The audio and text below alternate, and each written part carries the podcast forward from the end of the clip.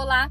O Cindy Itamaraty organizou um debate sobre a cooperação como eixo de política externa e o papel do servidor. Mediado pela ministra da Carreira Diplomática Andréa Rigueira, o debate teve como convidados o primeiro secretário Francisco de Souza, a pesquisadora, professora e oficial de chancelaria Karen Vasques, o ministro aposentado Milton Rondô Filho e o oficial de chancelaria Rafael Beleboni confira o que os convidados falaram sobre a importância das relações que o Brasil traça com outros países para o bem dos brasileiros e de toda a humanidade. Olá, bom dia. Eu sou André Regueira. Estamos reunidos mais uma vez para um webinar promovido pelo Cine Itamaraty. Eu vou mediar este webinar no qual nós conversaremos sobre cooperação internacional como eixo de política externa e o papel do servidor. Só para lembrar uma, alguns conceitos, algumas ideias, lembrando Hans Morgenthau, para quem a, a busca do poder constitui a meta principal da política externa. E a cooperação entre países representa aliado importante para esse objetivo de fortalecer o poder de um país. A nossa Constituição Federal estabelece, no seu artigo 4, inciso 9, estabelece a cooperação dos povos para o progresso da humanidade denominada no mundo jurídico de cooperação internacional praticada no âmbito de pessoas jurídicas de direito internacional. O Código de Processo Civil de 2015 contempla, em seu artigo 26, a cooperação jurídica internacional a ser regida pelos tratados internacionais dos quais o Brasil for signatário ou por meio de acordos de reciprocidade. No campo da cooperação jurídica internacional, o Ministério da Justiça é a autoridade central. O Ministério das Relações Exteriores teve sempre atuação importante no exercício da cooperação internacional, humanitária e técnica, construindo pontes que levam ao atendimento de necessidades. Dessa maneira, desenvolvem vínculos entre nações ofertantes e recipiendárias de ajuda mútua. Daí a importância de bem compreender que a cooperação entre países tem significados diferentes de acordo com a história e a geografia de cada um, ou seja, conforme os interesses regionais do país recipiendário, por um lado, e os objetivos estratégicos do país ofertante, por outro. Cooperação internacional é dificilmente apenas humanitária e técnica, desassociada de qualquer interesse comercial ou econômico. Mas importa que a cooperação humanitária permeie sempre a cooperação técnica e que o exercício de cooperar no seio das nações represente atuação em vários sentidos, contribuindo para levar e receber melhoramentos, criar e trocar conhecimentos com visão de longo prazo no exercício do soft power. A cooperação internacional deve repercutir em diversos aspectos das relações entre nações, sem representar apenas pequenos projetos com impacto imediato. O Brasil é emprestada e recebida, bilateral ou multilateral, e até triangular, quando atuamos em parceria com países desenvolvidos e organismos internacionais para prestar cooperação a países em desenvolvimento. Outra característica importante a lembrar no contexto da cooperação internacional é que a contrapartida dos países parceiros é sempre voluntária, não gerando, portanto, nenhuma condicionalidade no estabelecimento de parcerias. Aproveito para lembrar os principais princípios básicos a nortear a cooperação internacional prestada e recebida pelo Brasil: solidariedade, horizontalidade, neutralidade, não condicionalidade e benefícios mútuos. No Ministério das Relações Exteriores, desde 1987, a Agência Brasileira de Cooperação, nossa ABC, articula e coordena a cooperação técnica recebida e prestada pelo Brasil, oferecendo e recebendo programas de cooperação que permitiram o desenvolvimento de importantes vínculos com custo-benefício positivo, na minha experiência na ABC, observei que a agenda é sempre positiva. Toda atividade política externa ali desenvolvida representa uma win-win situation. Essa foi a minha vivência lá, me levou a observar isso e eu acho que é uma coisa muito, uma visão muito otimista minha. Mais tarde, a partir de 2004 e até 2016, a Coordenação Geral de Combate à Fome, a CGFOME do Ministério das Relações Exteriores, com programas essencialmente humanitários, de natureza sustentável sempre que possível, levou a cabo trabalhos que permitiram combater significativamente a fome e tornaram possível, em alguns casos, a formação de um embrião de sociedades mais igualitárias. O trabalho desenvolvido para a Fome constituiu importante ferramenta de política externa, levando cooperação brasileira em segurança alimentar e nutricional a muitos países da América do Sul, Caribe, África, Ásia e Oriente Médio. Graças, inclusive, a esse trabalho, o Brasil tornou-se referência mundial em segurança alimentar e nutricional. São muitos os projetos de sucesso de cooperação prestados pelo Brasil nas mais diferentes áreas. A cooperação internacional cumpre um papel muito importante nas relações entre os países, representa para nós brasileiros rica possibilidade de levar potencialidades e buscar conhecimentos de outros países, apenas em nome da disposição de ser útil e eficaz, sem simpatias filosóficas, religiosas ou políticas. É muito importante a gente mencionar o papel do servidor em todo esse processo, porque no MRE, sobretudo, que é onde a gente mais é, é o foco da nossa atenção, o papel do servidor na implementação da cooperação internacional é essencial.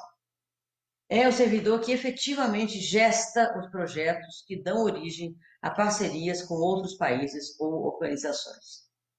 Esse processo de gestação envolve visitas de campo para identificação da realidade local e análise da estrutura organizacional governamental do país recipiendário, sua geografia, peculiaridades, idioma, crenças, costumes, capacidades institucionais e humanas existentes. Ao atuar na área da cooperação, o servidor público enfrenta um desafio profissional enriquecedor, tem oportunidades únicas de efetivamente ser útil é realmente muito rico e gratificante para o servidor a experiência de integrar todo o processo que envolve o desenho de um projeto de cooperação. E que tem umas etapas bem interessantes que são sempre seguidas. Né? A concepção, negociação com os demais parceiros envolvidos e os obstáculos de diferentes ordens encontrados ao longo do processo, até finalmente a entrada em execução. Posteriormente, vem o acompanhamento de diferentes etapas de execução, muitas vezes acompanhados de novos desafios. Todo esse processo, além de exigir dedicação e conhecimento, propicia aos servidores desenvolver um nível de conhecimento e experiência muito importantes, e no mais das vezes bem diferente da vivência dos colegas de outras áreas de atuação no órgão do nosso ministério. No exterior, a atividade de cooperação por meio de nossos postos precisa contar com representantes oficiais dos governos cooperantes à frente das equipes técnicas locais, de forma a garantir que o diálogo entre as partes ocorra em nível governamental do lado do nosso desempenho internacional nesse campo, precisamos contar com servidores treinados, capacitados, diria até especializados. São eles que têm de atuar na linha de frente, formulando, coordenando e articulando a cooperação prestada e recebida pelo Brasil. O Ministério das Relações Exteriores recorreu muitas vezes à mão de obra especializada, buscando quadros em diversos organismos, como o PNUD, por exemplo, portanto, não pertencentes aos seus, aos seus próprios quadros do nosso Ministério. Né? Mas eu, pessoalmente, considero essencial dispor de servidores do MRE, que atuem no país e nos postos no exterior, com chancela governamental, na qualidade de assistentes técnicos de cooperação, como já tivemos, aliás, no Haiti e em Moçambique, por exemplo. Para tanto, importa treinar e capacitar assistentes de chancelaria, diplomatas, oficiais de chancelaria, servidores PCC PGPE, garantindo formação técnica especializada em cooperação a todos eles. Importa também garantir uma força de trabalho plena, com concursos públicos regulares para todas as carreiras do CEP. É isso que eu tinha que dizer assim, bem rapidamente. E agora eu queria apresentar a vocês os nossos colegas que serão os debatedores, nossos convidados de hoje. Eu, nós temos o hábito democrático de funcionar na base da ordem alfabética. Eu queria apresentar, em primeiro lugar, o Francisco Figueiredo Souza, diplomata do Serviço Exterior brasileiro do MRE, portanto. Francisco trabalha em Brasília na divisão de temas educacionais do Ministério das Relações Exteriores, graduado em Relações Internacionais e Jornalismo, o mestrado de Francisco no Instituto Rio Branco versou sobre cooperação internacional. Atualmente é doutorando, doutorando perdão, na Universidade de Birmingham, no Reino Unido, sobre o mesmo tema. Serviu como diplomata no Timor-Leste, onde foi responsável pelos temas relativos à ONU, CPLP e cooperação internacional. Atuou igualmente na delegação do Brasil junto às Nações Unidas em Genebra, onde foi responsável pela Organização Internacional do Trabalho, a OIT, e pela Comunidade dos Países de Língua Portuguesa, CPLP. Serviu ainda na nossa embaixada em Manila. Secretaria de Estado em Brasília, foi encarregado pelo Fundo Livre de Cooperação Sul-Sul para o combate à fome e à pobreza, na antiga divisão IBAS e BRICS. E foi professor da Universidade Nacional de Timor-Leste e da Universidade Católica de Brasília. Francisco, speak up. Bom, obrigado pela introdução generosa, ministra. E queria agradecer também ao sindicato pelo convite. Como doutorando, né, no meio de uma pandemia, uma das atividades que a universidade sempre pergunta se a gente tem é participação em eventos, então agradeço também pela oportunidade. E eu entendo que esse evento compõe, né, um quadro maior aí, um cenário de debates, que o uso mais corrente dessas ferramentas, né, de é, webinar tornou possível na, é, durante a pandemia e que, enfim, é, então se enquadra em um, é, grupo de outros eventos organizados tanto pelo sindicato quanto por outros é, no meio sindical e fora dele, né, que tem propiciado aí boas conversas e debates sobre temas de interesse é, brasileiro. Para mim é uma honra muito grande estar ao lado desse time com você, com os outros participantes, né? É, não sei, vou tentar, não, acho que não estou à altura aí de, de todos eles e, e, do currículo que, deles que você vai ler mais para frente. E há grandes especialistas, né, nesses temas aí fora e também dentro do Ministério outros colegas que entendem muito é, disso. Eu, o que eu vou tentar fazer aqui é um resumo introdutório, né, tentando não me repetir, porque o, a sua introdução também já abordou várias questões importantes, eu acho. É, um tanto simplista, né, para tentar me ater ao tempo, é, mas para abrir caminho para os nossos palestrantes seguintes aí, quem sabe poderem desenvolver algumas ideias. Lembrando também que é, vou falar aqui minha capacidade pessoal, né, as opiniões são de minha responsabilidade, não são posições oficiais da divisão que eu trabalho, do Ministério ou do governo brasileiro. Não tenho mandato para responder oficialmente aqui questões que, que surjam né, no decorrer do debate. É, o, a sua apresentação tocou um pouco nesse tema, né? A cooperação, afinal, é uma atividade técnica, é uma atividade política. Eu acho que não há muito sentido em ver esses dois extremos como excludentes, né? Eu acho que qualquer prática se coloca nos 50 tons de cinza que estão entre esses dois extremos, né? É, num gradiente aí entre a politização e, e o tema técnico total, né? Nada é 100% político e nada é despolitizado. É, acho que os colegas depois vão retomar um pouco esse tema, quando tratarem inclusive dos possíveis desenhos institucionais para a ABC, né, que se discute é, há muito tempo, e se continua a discutir em várias esferas, inclusive no legislativo às vezes. É tema também de um artigo recente do ex-diretor da ABC, Luiz Henrique Pereira da Fonseca, publicado pelo UOL, para quem quiser buscar, né? Ou seja, acho que a gente dialoga aqui também com quem não está participando, mas que vem é, procurando contribuir com, com esse debate mais amplo, né? E, é, como a sua apresentação inicial também abordou, é, na política a gente muitas vezes usa essa palavra cooperação de uma maneira muito ampla, assim, como uma espécie de um antônimo de conflito, né? E aqui a gente está falando de uma coisa um pouco mais específica, né? Que é difícil definir e generalizar, mas no geral, acho que ao longo desse debate, quando a gente estiver falando de cooperação, técnica ou de outra natureza, educacional, é, humanitária, a gente vai estar tá se referindo a práticas que tem uma origem, né? Em geral, a gente pode dizer que são práticas do pós-Segunda Guerra Mundial, antes a gente não as entendia dessa forma, coincidem, portanto, com o Plano Marshall, que depois vai estar ligado ao surgimento da OCDE, com a fundação da ONU, com os Estados Unidos tentando até dividir com outros países então é, ricos responsabilidades por dar a outros países condições é, entendidas como mínimas necessárias para que esses países não tivessem mais motivos de cair na esfera soviética. Né? Então, essas práticas têm um pouco é, origem nisso também, e são atividades, é, quando a gente vai falando de cooperação, independente da origem, em geral, a gente está pensando em atividades financiadas com orçamento público de alguma forma, que é, saem de um país, né, do orçamento público de um país, procurando apoiar a provisão de algum tipo de bem público num outro país. É, os colegas depois talvez possam melhorar essa definição geral, mas é por isso que às vezes se fala na ideia de cooperação para o desenvolvimento, né? Porque em geral esse é o, o desenvolvimento é um, um, norte que muitos projetos de cooperação têm. Por muito tempo os legisladores tradicionais chamaram isso de ajuda em vez de chamar de cooperação. Até hoje há quem se refira a isso como ajuda ao desenvolvimento, mas na África, na Ásia, na América Latina esse termo ajuda há muito tempo é criticado, né? Porque coloca um polo em passividade, em inferioridade com relação ao outro.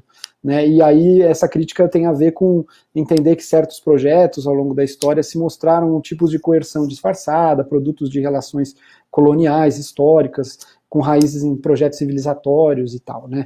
É, e aqui vai esse comentário de que já nesse campo, né, de como um projeto é entendido, a gente vê que eles nunca vão estar puramente descolados da realidade política, né, que um projeto de cooperação e a política externa do país é, que prepara esse projeto, o país que recebe esse projeto, vão estar sempre também implicado, implicados imbricados nessa, nessa prática.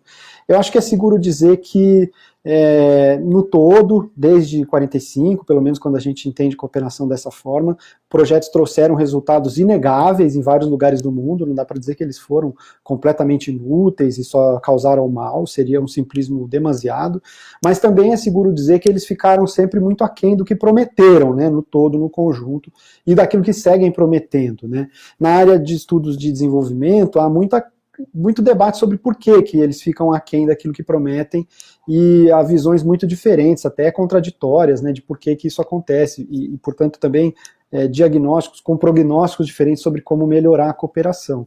É, sem querer entrar muito nisso, mas é a própria ideia básica né, de, de o que é cooperação, do que é desenvolvimento, já foi também muito colocada em questão, essa ideia de assumir que há um caminho único, linear, desejado, universal, que todos vão passar né, para sair de uma certa situação e chegar em outra, do, em desenvolvimento para o desenvolvido, isso mesmo é objeto de muita crítica, de muito comentário é, que coloca questões se será que é realmente assim e não é, né, o mundo que a gente vive. É, é difícil poder dizer, ah, tal país faz de um jeito, tal país faz de outro, porque ao longo do tempo trocam governos, trocam visões, inclusive as agências do mesmo país podem ter formas diferentes de cooperar. Mas a gente pode dizer que existem alguns repertórios básicos, né, de como se entende cooperação, e acho que a sua apresentação inicial tocou um pouco alguns desses temas. É, entre os doadores tradicionais, né, por exemplo, a OCDE, desde a origem lá, que é um pouco um sucessor do Plano Marshall, ela mesma, né, é, procurou servir como um local de harmonização de certas definições, de construção de dados comuns, intercâmbio de práticas nesse campo da, do que era entendido como ajuda oficial ao desenvolvimento, e fazendo uma longa história curta, né, é, a doação tradicional, cooperação tradicional, passou por um domínio inicial de é, projetos muito voltados à infraestrutura, portanto econômicos, né, também, é, para um entendimento nos anos 80 de que apoiar era fomentar ajustes estruturais, né, com condicionalidades sobre os países nos quais eles eram colocados, que liberassem as forças do mercado para atuar. Depois há uma crise também dessa visão em, em, muitos lugares do mundo, não necessariamente uma crise completa, porque isso sobrevive também como um repertório. E desde 2000, né, com os Objetivos de Desenvolvimento do Milênio, a OCDE e mesmo a ONU centram mais a atenção na questão da pobreza do que talvez na infraestrutura, como vinha antes, ou é, nesses ajustes, é, na ideia de efetividade, né, que é uma ideia também muito forte e central para vários projetos e várias formas de cooperar. Mas aí, com o 11 de setembro, há também uma ramificação e um debate sobre como apoiar aqueles que são mais frágeis, mais vulneráveis, falidos, enfim, essa palavra vai mudar, né, e de como que a cooperação se imbrica também em temas de segurança. E finalmente, aqui mais, mais próximo do, do, do, do hoje, né, em 2015, o, os Objetivos de Desenvolvimento Sustentável, que vieram substituir os Objetivos de Desenvolvimento do Milênio, trazem mais um ponto para dentro desse, dessa panela, né, não só as questões de segurança, mas também as questões de ambiente, meio ambiente, preocupações ambientais, passam a fazer parte desse, desse esse caldeirão. E é, talvez por influência dessa reascensão chinesa, há também uma retomada, né, a gente sente, de, de, discussão sobre projetos de infraestrutura e cooperação nessa área, que andava um pouco adormecido. Na América Latina, desde a década de 50, a gente tem ainda um outro repertório, né, uma outra origem, uma outra fonte teórica e de ideias é, para como a gente encara a cooperação, que passa pela CEPAL, passa pela ideia da teoria da dependência, né, e que é muito influente num documento até hoje muito citado, né, que é o Plano de Ação de Buenos Aires de 1978, que está na internet para quem quiser consultar, é, e que define essa ideia de cooperação técnica entre países em desenvolvimento. Agora, esse documento de Buenos Aires, ele também ele é, digamos assim, um, uma, uma junção dessa origem cepalina, da teoria do desenvolvimento, com, do dependência, com uma outra origem, que é, é e já vou terminar, é, uma origem talvez mais asiática, é, que vem lá dos princípios de convivência pacífica entre Índia e China, que é essa ideia que a ministra André até citou, que o Brasil segue também, que está nos princípios de Buenos Aires, é, que tem a ver com a fundação é, do movimento não alinhado, do G77, né, que na década de 70 polarizou muito com o CDE, essa, essas formas de entender o desenvolvimento e a cooperação, e que deu origem à chamada cooperação Sul-Sul, dentro da qual o Brasil muitas vezes também enquadrou a sua participação, como um país que é, levaria para fora aquilo que foi objeto de experiências próprias desenvolvidas e não é, projetos que a gente financia do começo ao fim, com um orçamento fechado, mas em geral é, né, o trabalho da ABC ao longo do, dos anos sempre procura aproveitar muito daquilo que era a experiência, a capacidade instalada de outras instituições do Estado, como a Embrapa, a Fiocruz, o Senai, o Banco de Leite Humano, e essas experiências desenvolvidas no próprio Brasil é que eram compartilhadas e são compartilhadas em muitos projetos. Né. Vou parar por aqui, que eu acho que eu já estourei o tempo, mas espero ter ajudado a dar esse contexto para os seguintes aí. Obrigado. Obrigada, Francisco. Gostaria de apresentar a vocês Karen Costa Vasquez. Karen é da carreira de oficial de chancelaria do Serviço Exterior Brasileiro do Ministério das Relações Exteriores. A professora Karen é Fudan Scholar na Universidade de Fudan, na China, espero ter falado certo. É ainda professora visitante da Far Eastern Federal University da Rússia e igualmente professor associado e reitor assistente na OP Jindal Global University, na Índia. A pesquisa de Karen se concentra na intersecção entre a cooperação internacional, o desenvolvimento sustentável e o financiamento para o desenvolvimento, com ênfase nos BRICS e nos novos bancos de desenvolvimento. Karen também é consultora sênior das Nações Unidas, onde lidera o desenvolvimento da estratégia 2022-2025 do Escritório de Cooperação Sul-Sul da ONU e é consultora de análise política e econômica junto a think tanks de países emergentes. Karen ocupou cargos de assessoria em estratégia política em bancos multilaterais de desenvolvimento. No governo, dirigiu o Fundo Britânico em apoio à transição do Brasil para uma economia de baixo carbono. Além disso, gerenciou programas de cooperação internacional e representou o Ministério das Relações Exteriores em processos internacionais na América Latina. Caio, com você. Muito obrigada, André. Muito obrigada, Francisco, Milton, Rafael e aos colegas do Sim de Itamaraty por organizarem esse evento tão importante que vem num momento é, extremamente funda fundamental né, na, na, no nosso momento no Brasil. E, e, como os demais colegas, eu também vou falar em capacidade própria e focar é, especificamente no papel da cooperação internacional na política externa brasileira, trazendo um pouquinho da minha experiência profissional, como a Andrea falou, em países emergentes e organismos internacionais. É, como a ministra Andrea uh, lembrou bem na introdução, a cooperação internacional é um princípio constitucional que rege a nossa política externa no Brasil. É, o artigo 4 da Constituição Federal prevê a cooperação entre os povos para o progresso da humanidade. É, mas a cooperação internacional, especificamente a cooperação para o desenvolvimento, também é um meio para alcançar um fim de política externa. E no Brasil, a cooperação internacional e, sobretudo, a cooperação técnica, que está a cargo da ABC, na sua origem, sempre teve um papel importante na projeção do nosso, do nosso soft power para outros países e também para organismos internacionais. E esses objetivos de política externa, eles podem ser mais ou menos ambiciosos a depender de como essa cooperação é entendida e coordenada entre os diferentes atores nacionais. E ao longo desses meus 15 anos, 16 anos trabalhando com, com, com cooperação internacional, eu tive a oportunidade de trabalhar com, com, com a cooperação internacional para o desenvolvimento, especificamente, em diferentes vertentes e em países diferentes também.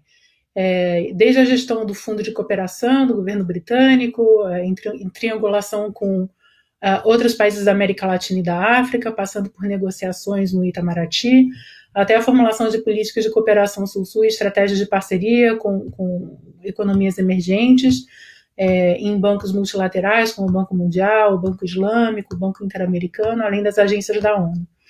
E atualmente a minha vinculação é, com o tema tem sido principalmente pela academia, é, como professora e pesquisadora, nos últimos anos eu liderei estudos comparados às experiências de países como a Índia, a China é, e outros além do próprio Brasil.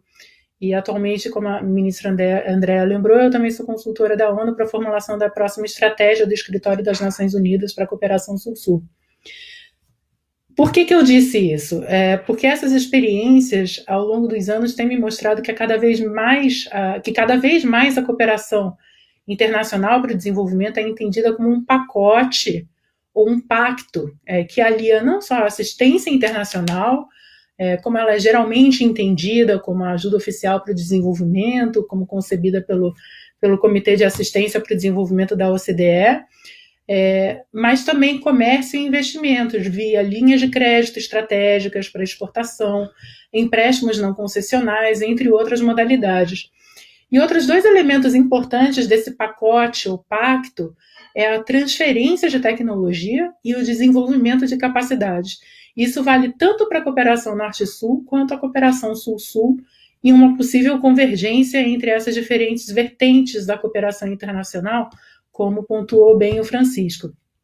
E esse entendimento do que é a cooperação internacional é muito presente aqui na Ásia. Eu atualmente estou aqui na China, em Xangai, é, com a Universidade de Fudan, é, e aqui na Ásia, o que eu vejo é que esse pacote, ou pacto, ele serve diferentes objetivos de política externa e também de política econômica.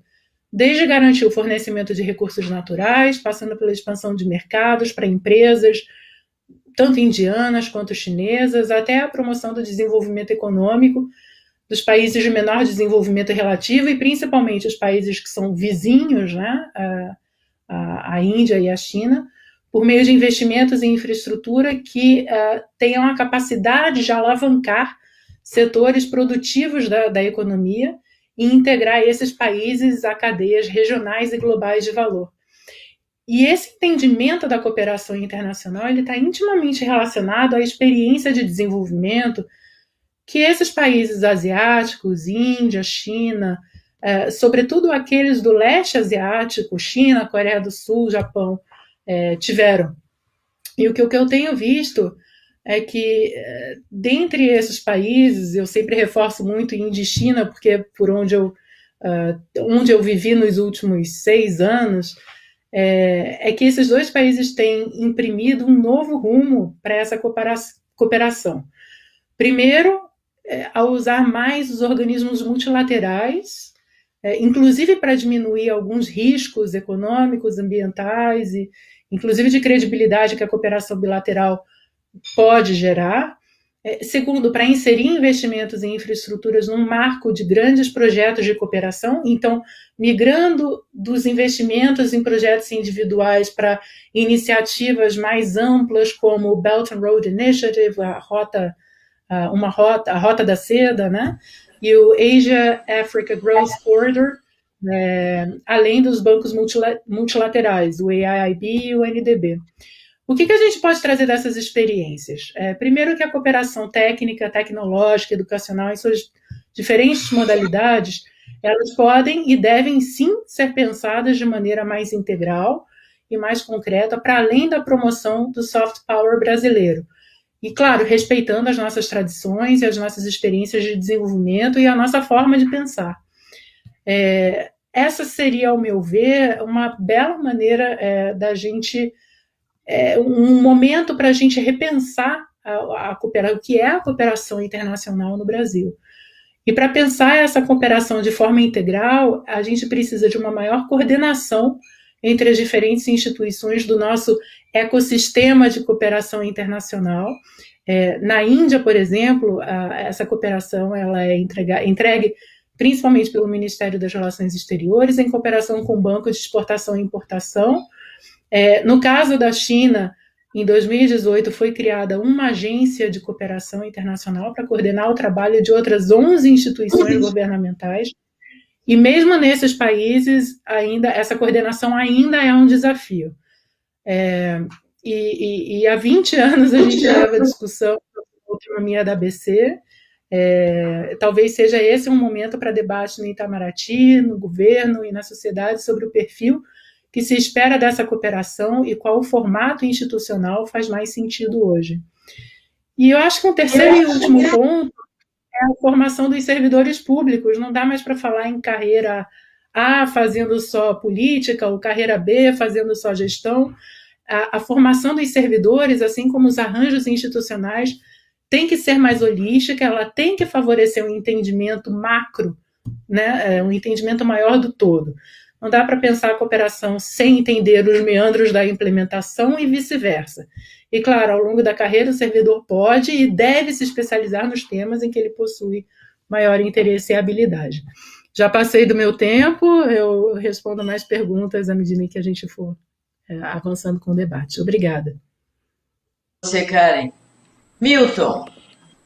Milton Rondó. Milton é ministro da carreira de diplomata do Serviço Exterior Brasileiro, do Ministério das Relações Exteriores. Serviu nas embaixadas em Manágua, Roma e Kingston. Milton foi secretário socioeconômico do Instituto Ítalo Latino-Americano. Foi igualmente o coordenador-geral de Cooperação Humanitária e Ações Internacionais de Combate à Fome do Ministério das Relações Exteriores de 2003 a 2016. Integrou as delegações brasileiras às negociações das diretrizes voluntárias para o direito à alimentação, no âmbito da Organização das Nações Unidas para a Alimentação e Agricultura, FAO, e às negociações das diretrizes voluntárias para a governança da terra, das águas e das florestas. Milton coordenou também os projetos brasileiros de cooperação humanitária no âmbito dos voluntários das Nações Unidas, UNV. Cursou Direito e é colunista da Carta Capital. Milton é membro da Comissão Brasileira de Justiça e Paz da Conferência Nacional dos Bispos do Brasil. Milton, por favor, conte-nos. André, é um prazer estar aqui com você, com o Chico, a Karen, o Rafael, Uh, a Érica, do Cid Itamaraty, que nos ajudou tanto, o pessoal que está aí atrás, do Cid Itamaraty, muito obrigado. Bom, eu, eu tendo a achar que a cooperação ela é central para a política externa, né, para a diplomacia. Né? Uh, em inglês se diz a friend in need is a friend indeed, né? quer dizer, um, um amigo na necessidade é um amigo de verdade. Né? E nós colhemos muitos frutos a partir dessa compreensão, né? Uh, uma coisa é a retórica e a outra coisa é a ação, né? Eu até faço essa analogia com o cristianismo, né? O Cristo é o verbo que se encarna, né? Que se torna ação. Né? Uh, e aí eu, eu vejo duas possibilidades que a gente executou mais, né? em termos de cooperação, né? primeiro, uma contribuição do Brasil, e eu acho que pouco o sentido da vida da gente é, é entender qual que é o nosso papel aqui, né? Uh, e a contribuição do Brasil, ela se deu em duas vertentes principalmente. Eu acho que um pouco esse é o papel do Brasil. Né? Em primeiro lugar, é, em termos de conceitos, né? É, mesmo a questão, por exemplo, Sul-Sul, né? A gente questionou, olha, não é uma questão hemisférica, né? É uma questão do formato da cooperação. Né? Ela pode ser horizontal, quando né, os dois parceiros estão em condições iguais, né? não existe um doador e um receptor, que foi uma tecnologia que a gente também não aceitou, né? E, e ela pode ser vertical, quando há uma relação vertical, como entre pessoas, gente. Né? Eu faço sempre essa analogia das relações entre estados como relações interpessoais, né? Também como entre pessoas. Então, nós trabalhamos nesse campo uh, simbólico, mas muito importante, né, uh, da, da, da, dos conceitos. Né? Então, uh, também, como eu dizia, não aceitamos doador e receptor, e sim parceiros. Né? Nós, nós temos parceiros na cooperação. Né? E a própria cooperação humanitária, que eu tive a honra de, aí, de coordenar, né, de 2004 a 2016, nós passamos a chamar de cooperação humanitária. Não mais ajuda, não mais assistência, que foi aonde as Nações Unidas pararam, né? Nós evoluímos para cooperação, porque nós somos o país do Paulo Freire, né? Ninguém só ensina, ninguém só aprende, né? De fato, entre seres humanos existe uma troca, né? Às vezes a gente nem percebe essa troca, às vezes a gente nem valoriza essa troca ou aproveita essa troca, mas ela existe. Né? E, por outro lado, aí a prática, né? O Brasil, que hoje eu acho que nem tem mais né, cooperação humanitária, o Brasil naqueles anos passou a ser o décimo maior uh, parceiro humanitário né, do, do sistema das Nações Unidas, né, às vezes até sétimo em alguns casos. Né. Uh, e aí, enfim, entramos em âmbitos que eram fechados para nós, por exemplo, a Agência das Nações Unidas para os Refugiados Palestinos no Oriente Médio, né, que dá assistência a refugiados palestinos no Líbano, na Síria, na Jordânia, na Cisjordânia e em Gaza, né? uh, no caso de, da Cisjordânia de Gaza deslocado, né? Uh, o Brasil é o único país latino-americano que faz parte né, do, do, do, comitê consultivo da UNRWA, né? E um dos poucos países uh, do Sul, né, o, em desenvolvimento, como a gente queira, né, junto com, com, com Turquia, Catar e Arábia Saudita, que tem evidentemente interesses muito próximos ali. Né? Uh, e aí uh, se colocam, eu acho que, uh, como já foi dito pelo, pelos, pelos antecessores, e aí só mais uma questão também que costuma se repetir, um conceito que a gente vê aí se repetindo de desastres naturais, né? Nossa, não, a natureza não comete desastres, né? São desastres socioambientais, sociais, no caso de guerras civis, conflitos, etc., ou ambientais, né? E acho que isso é uma evolução interessante, né? E aí eu já iria para a questão da formação, quer dizer, a gente se dá conta de que nós, diplomatas, eu posso falar pelos diplomatas, né? Não pelos, pelas demais carreiras, mas nós, diplomatas no Rio Branco, uh, nunca nos foi solicitado a fazer um projetinho, né, por menor que ele fosse. E também não, não recebemos formação para isso. Né? E isso é essencial, porque nós vamos nos deparar todo o tempo, no fazer diplomático, com essa necessidade. Né? No organismo multilateral, por exemplo, você tem um momento, assembleia, seja lá do organismo que for, em que você tem projetos de cooperação que estão sendo executados. E se você não tem os mecanismos para analisar aquilo, enfim, né, você vai fazer de uma forma rasa. Né? E a mesma coisa com, com ONGs, uh, ah, governos estaduais, municipais que buscam cooperação internacional. Você está naquele país para isso, para tentar né, fazer o matchmaking, tentar aproximar os parceiros. Se você não conhece aquele tema, você pouco pode ajudar. Né? Então, isso é fundamental, que a gente pense nessa formação de diplomatas, oficiais de chancelaria, assistentes de chancelaria, cada um com sua especificidade, evidentemente. Né? E aí, até pensando, enfim, em, como o, o, Chico disse, como é, como é que se imbrica isso, e a, e, a, e a Karen também colocou, quer dizer, evidentemente que todos os parceiros têm de ter uma visão política sobre o assunto, né? E todos deverão ter um mínimo de conhecimento técnico, digamos assim, sobre aquele tema. Né? Uh, e aí, é, por último, eu queria fechar com isso, quer dizer, de novo, nós somos o país do Paulo Freire, né? Então, quando a gente leva alguma coisa, né, quando nós, agentes que trabalhamos com política externa, né, no meu caso trabalhavam, né, estou aposentado, quando nós levamos alguma coisa, nós trazemos também, né? Toda relação, ela é o mais bonito é, do, do, mundo é isso, né? Ela é interativa, imbricada, né? Há implicações. Então, como é que nós podemos trazer isso, não é?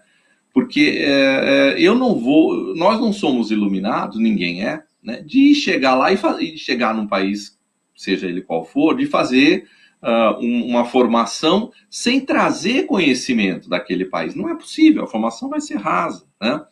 Então, e, com, e como é que eu, que eu trago, como é que eu introjeto no Brasil esse conhecimento que eu trago? Ele não pode ficar parado no Itamaraty, seria uma pena, seria uma perda de capital, literalmente, né? se ele ficar parado ali né? E talvez até por isso, quer dizer, uh, uh, nós nos fragilizemos tanto, né? Porque fica uma coisa fechada lá, a sociedade não entende muito a utilidade daquilo, o que é que faz aquilo, ah, vão a festas, vão aqui, vão ali, não é?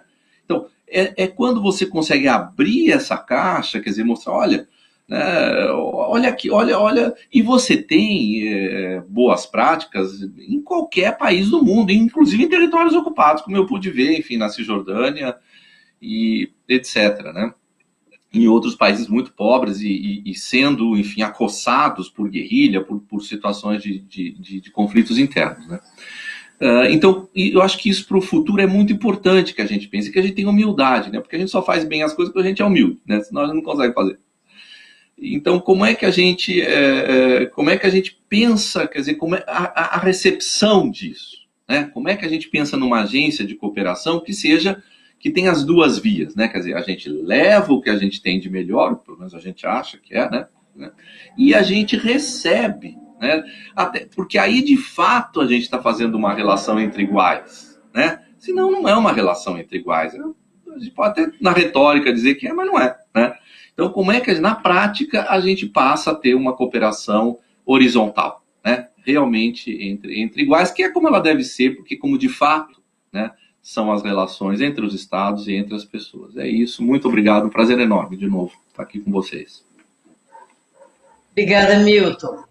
Rafael, Rafael Beleboni é da carreira de oficial de chancelaria do Serviço Exterior Brasileiro do Ministério das Relações Exteriores. Graduado em Direito, ele é mestre em Administração Pública e atuou mais de 10 anos em Itamaraty na área de cooperação para o desenvolvimento.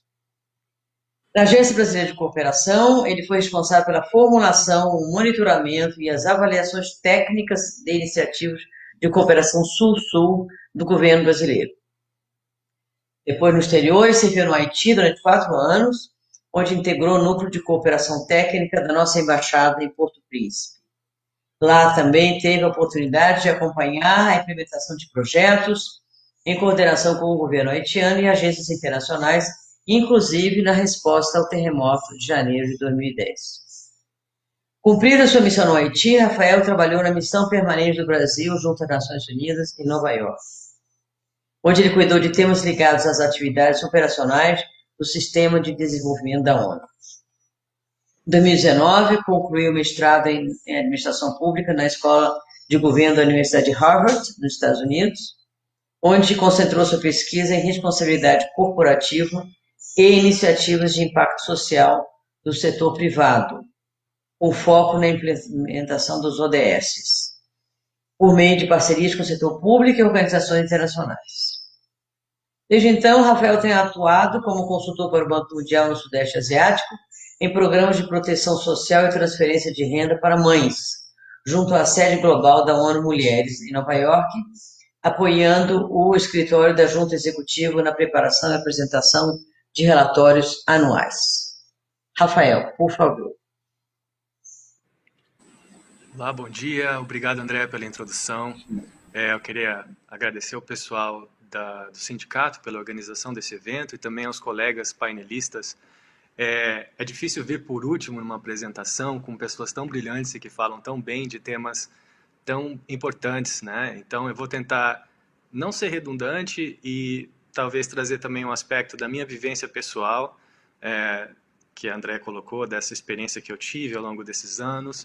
E eu sei que tem muita gente assistindo a gente que talvez se interesse pelas carreiras é, de cooperação internacional, dentro do governo brasileiro, dentro do Itamaraty, e que talvez queiram conhecer um pouco mais né, de como que isso funciona, como que isso operacionaliza é, dentro do quadro institucional do Ministério. E eu vou falar também um pouco dos aspectos técnicos da cooperação, que é o que cabia a mim, como oficial de chancelaria, uh, né, esse segmento. A carreira de oficial de chancelaria, para quem não conhece, é uma das três carreiras do Itamaraty, uma carreira de nível superior, e ela é responsável pelas atividades de formulação, implementação e execução dos atos de análise técnica e gestão administrativa. Uh, e dentre esses temas, cuidam também da, do fortalecimento das capacidades institucionais da ABC, como gestor de programas dos projetos de cooperação. É, eu acho que eu queria dizer, para começo, eu, eu, já entrei na, no Itamaraty, já fui direto para a ABC, e eu acho que essa experiência foi muito enriquecedora. O trabalho na ABC é substantivamente muito enriquecedor, tanto no conteúdo temático dos projetos que apoiam as políticas públicas, quanto na, na talvez na realização pessoal de poder ter um impacto, de, de ser um servidor público com que é, tem um impacto é, né, na, na, entrega desses objetivos de desenvolvimento e na melhoria das condições de vida de outros países também. É, eu queria dizer que eu acho que a cooperação, como o Milton falou, ela tem uma via de mão dupla, de quem presta e recebe a cooperação. Então, é, ela é feita entre parceiros de maneira horizontal. E como a Karen mencionou, uma transferência de tecnologia e fortalecimento das capacidades, ela também ocorre mutuamente. Essas iniciativas, elas favorecem a criação de espaços de troca de conhecimento que qualificam as instituições brasileiras e expõe elas a outras realidades, a estruturas diferentes, culturais, e a familiarização com a implementação de projetos internacionais, que é uma experiência muito útil quando elas voltam para suas instituições de origem aqui no Brasil, com essa bagagem cultural, com esse conhecimento e com as relações que elas criaram com outros é, outros servidores públicos de outros países. Então, isso para dizer, é, eu acho que esse argumento combate essa noção muito limitada de que a cooperação é talvez um desperdício de recursos institucionais, que tem muita gente que me perguntava, pô, mas o Brasil tem tantos desafios de desenvolvimento, será que seria o caso da gente é, tá trabalhando no exterior, com ajudando outros países quando a gente ainda não solucionou os nossos problemas internos? Mas é importante entender que isso vai muito além do soft power, dessa visão de assistencialismo e de ganhos imediatos. Ela tem um retorno muito importante para as nossas instituições. Um, eu acho que também é importante mencionar que o domínio prático desses temas técnicos é muito relevante nas discussões e negociações multilaterais. Esse conhecimento acumulado da prática de cooperação, da implementação no terreno, da formulação de políticas pela ABC, mas também da, da, do acompanhamento desses projetos internacionais, ela qualifica os profissionais do Itamaraty no desenvolvimento de posições e, e, ajuda a identificar maneiras mais criativas de defender os interesses nacionais em órgãos multilaterais. Saber ler nessas entrelinhas de, desses documentos áridos, de questões operacionais de cooperação internacional, ajuda o Brasil a, a implementar os seus objetivos, a conseguir, a, a enfim, reforçar suas posições nesses organismos. E aqui eu cito um exemplo muito importante da Agenda 2030 para o Desenvolvimento Sustentável da ONU, que é um documento político e que foi amplamente debatido e que o Brasil teve uma posição muito importante, mas que passa impreterivelmente pela discussão das atividades operacionais, porque é na hora da implementação que você vê se de fato a, aquelas posições que foram defendidas vão entrar em vigor ou não. E a ONU, por exemplo, percebeu que com uma, uma agenda muito mais robusta de desenvolvimento, que vai muito além dos objetivos do milênio, da estratégia anterior, o sistema de, de desenvolvimento não estava preparado para implementar aquilo. Então, hoje a ONU passa por uma importante reforma do sistema de desenvolvimento, onde essas questões são discutidas e que acabam sendo o gargalo da implementação da Agenda 2030. Então, ter funcionários nas missões, nas representações internacionais que sejam capazes de entender esses aspectos técnicos da cooperação ajudam em muito a gente a fortalecer esse entendimento, essa visão que foi discutida desde a da concepção da agenda do documento político. Por último, eu queria comentar da, do ponto que o Francisco fez sobre a indissociabilidade da dimensão política e técnica da cooperação. É, como eu falei, eu toco mais nos aspectos técnicos, que foi a área da minha atuação onde eu tive mais é, impacto, mas essas coisas vão em conjunto. Acho que a Karen também mencionou isso, acho que perpassa o entendimento de todos os painelistas aqui, que é entender isso uma visão de longo prazo, que envolve uma estratégia e um pragmatismo. Na criação da BC, ficou definido que ela seria dotada de autonomia financeira para gestar um fundo específico de cooperação, o que nunca aconteceu. Também não foi alcançada uma solução definitiva para a gestão de recursos humanos da agência, ou seja, a impressão que dá é que o Itamaraty sempre focou mais na dimensão política do que na qualificação técnica dos gestores de cooperação da agência. Então, esses debates sobre os arranjos institucionais, sobre o papel dos servidores, que a Karen mencionou, entender os meandros da implementação, ela é tão fundamental quanto a, a concepção política, o entendimento da cooperação no seu aspecto político.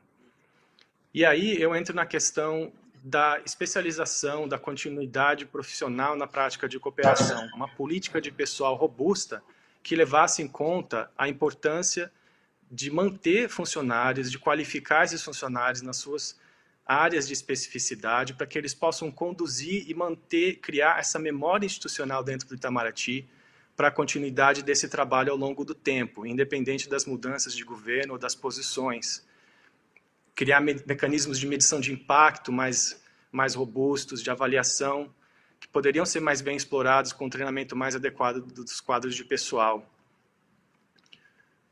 Então é isso. Eu acho que a cooperação ela tem sido e deve continuar a ser um instrumento fundamental, essencial para o fortalecimento da política externa brasileira.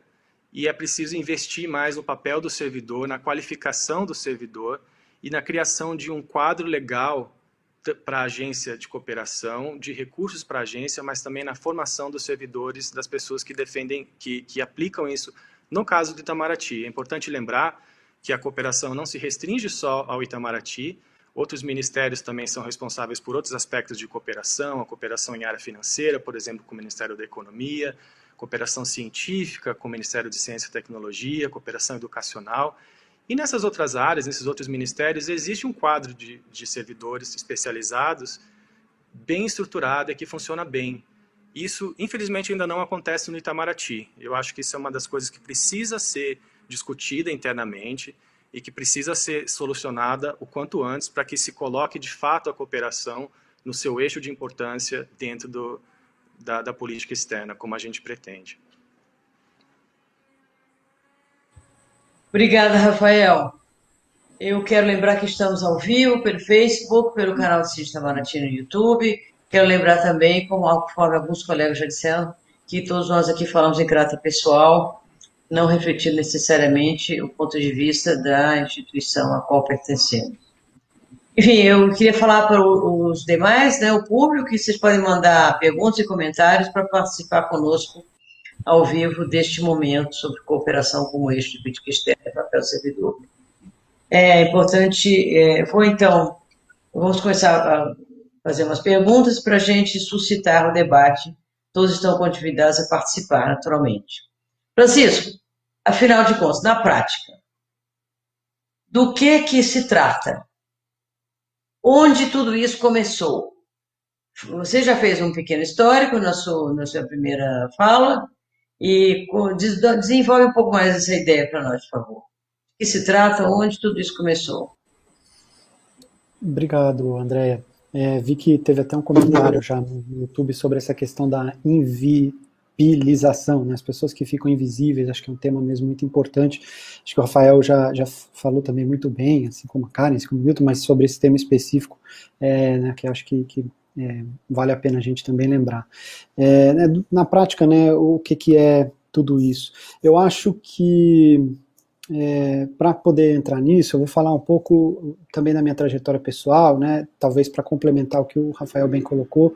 É, eu antes de prestar concurso, antes de vir a Brasília e trabalhar no Ministério, é, ainda na faculdade eu tive a oportunidade de ser monitor da Universidade Nacional em Timor-Leste em 2004, é, num, num, projeto de é, apoio à introdução da comunicação oral em língua portuguesa entre os estudantes de Timor.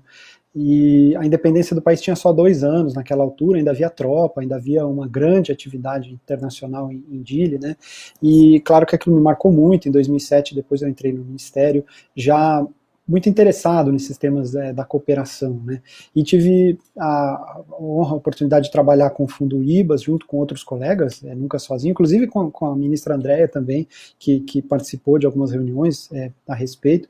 E em 2010, quando eu voltei a, digamos, sair para o exterior, pedi para ir que é uma cidade que eu já conhecia, e novamente pude me envolver, embora não sozinho, com vários temas de cooperação.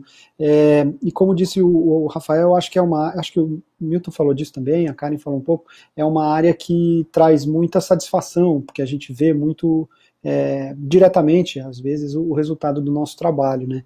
É algo que eu recomendo, né, a jovens aí que podem estar assistindo a, a esse essa nossa conversa, né? Sobretudo é, para aquelas pessoas que ainda não têm tantas obrigações familiares, é, quando essas obrigações às vezes é eventualmente mais difícil a gente é, conciliar o trabalho com a vida em países com, com menos é, conforto material, né, como esses países pós-conflito, mas é uma oportunidade sempre muito gratificante de trabalho e acho que isso eu ouço de vários colegas das várias carreiras que passam por esses postos. Nem sempre a gente tem todo o apoio que a gente gostaria, isso também é verdade, é, mas é, em termos de experiência pessoal a gente cresce muito, aprende muito. Depois de Timor eu tive a oportunidade de ir para Genebra, né, e aí as pessoas é, geral tem uma visão assim como um posto muito importante, Genebra, e me perguntavam, eu falava, não, realmente assim, a gente faz coisas importantes aqui, é, tem muito trabalho porque as reuniões demoram muito, né, como o Rafael também deve ter sentido, é, né, são muitos países para falar e as coisas são, são é, trabalhosas, mas em termos de decisão por minuto que eu tinha que tomar como, como servidor do Estado, né, é, sem dúvida em Dili eu, eu tinha que tomar mais decisões e, e, é, do, que, do que em Genebra, é, ou em outro posto que depois eu tenha servido.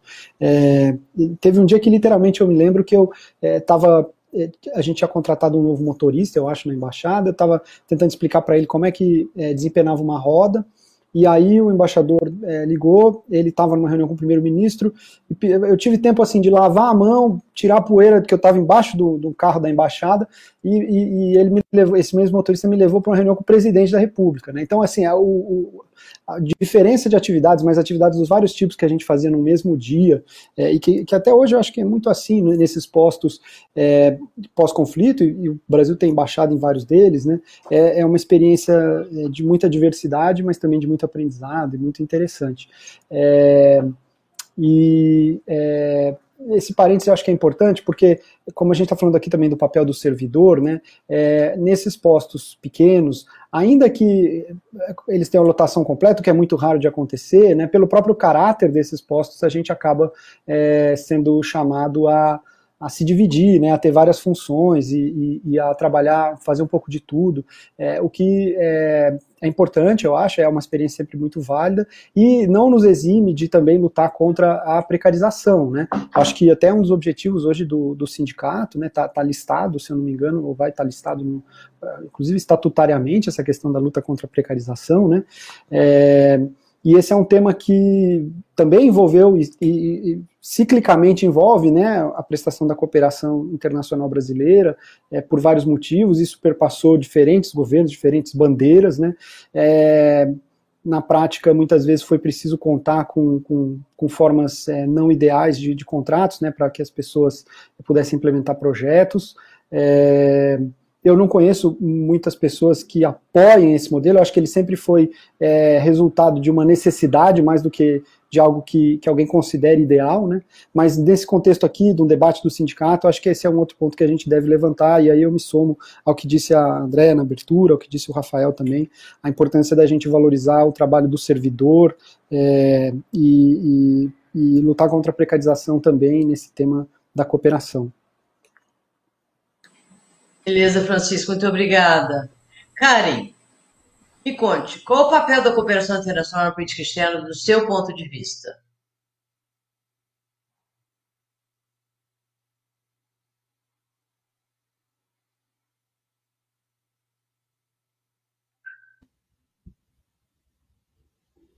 Oi, vocês estão me ouvindo? Alô? Sim. Oi. Você ouviu a minha pergunta? Não, desculpa, a minha internet. Ah, tá me ouvindo agora? Agora sim. Tá, a minha pergunta é, na sua opinião, qual é o papel da cooperação no âmbito da política externa? Cooperação internacional. É, sim, eu acho que eu explorei bastante essa pergunta na minha fala inicial. É. Eu acho que agora eu queria tentar dar um exemplo prático assim, de como que isso funciona, ou talvez pudesse funcionar no nosso contexto no Brasil. É, à luz dessas experiências como na Ásia, né? É, eu acho que, primeiro, pensando na, na, na questão da, da, integração das diferentes uh, formas de cooperação, a técnica, a tecnológica, a educacional, a econômica, científica, enfim, uh, é, o quanto que, que, que, que, que uma coordenação maior entre essas diferença, diferentes formas de cooperação uh, pode uh, trazer ganhos para além da promoção do soft power brasileiro. É, por exemplo, é, acho que um exemplo latente que nós temos hoje é a cooperação entre o Brasil e a China, é, especificamente entre o, o laboratório da Sinovac e o Instituto Butantan, em São Paulo, para a produção da, da Coronavac no Brasil. É, esse acordo ele prevê a transferência de tecnologia que ajudou o Brasil a começar a produzir as vacinas em território nacional e a também, mais recentemente, a desenvolver a sua própria vacina. Eu acho que um ponto além que a gente pode pensar nessa cooperação, e não só com a China, com outros países também que estão enfrentando a, a pandemia, é o quanto que investimentos poderiam ser direcionados, por exemplo, para a construção de fábricas para dar mais escala à produção dessas vacinas e também a equipamentos médicos e de proteção, que poderiam possibilitar ao Brasil não só suprir a demanda nacional, como também servir como uma plataforma para exportação, até mesmo para doação em caráter humanitário é, para o resto da região.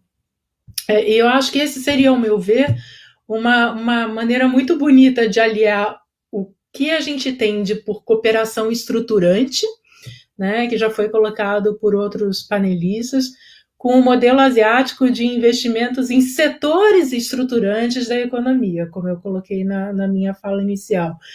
Então, de novo, é, a, a, cooperação internacional para o desenvolvimento, especialmente a, a cooperação Sul-Sul, é, eu sempre falo que a grande beleza da cooperação Sul-Sul é a diversidade. É a diferença, são as diferenças nas maneiras como ela é entendida e implementada nos diferentes países, mas ao mesmo tempo com pontos tangenciais bastante grandes, né? E esse uh, é um deles. Um, eu acho que um segundo ponto, da, e agora saindo um pouco da, da do tema uh, da cooperação internacional na política externa, especificamente, e, e tratando um pouco mais do, do contexto institucional, é, é, é a questão da, da, do, do locus né, da, da, cooperação internacional, da cooperação técnica, especificamente é, no Itamaraty, hoje na ABC, e como a gente, é, vários de nós já conversamos hoje, a, a proposta para a criação de uma agência com autonomia, enfim, entre outras tantas ideias para essa maior institucionalidade é, da ABC.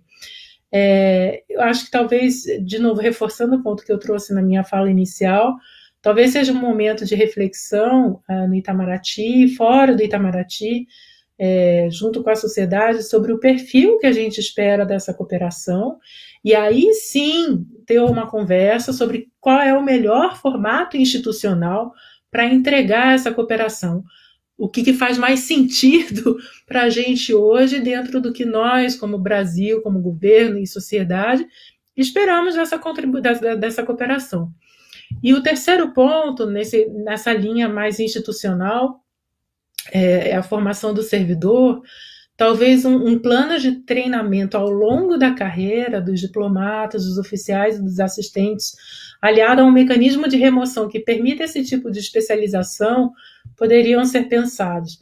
Eu, por exemplo, quando entrei no Itamaraty em 2005, a gente, no curso de formação, a gente tinha só uma aula sobre cooperação técnica, é, e que já era um, uma grande coisa ter uma aula sobre cooperação técnica no curso de formação, mas a lotação nos postos ela não levava. Nos postos, no exterior e, e inclusive na série, não levavam em consideração as habilidades e a especialização do servidor, ou os interesses do servidor.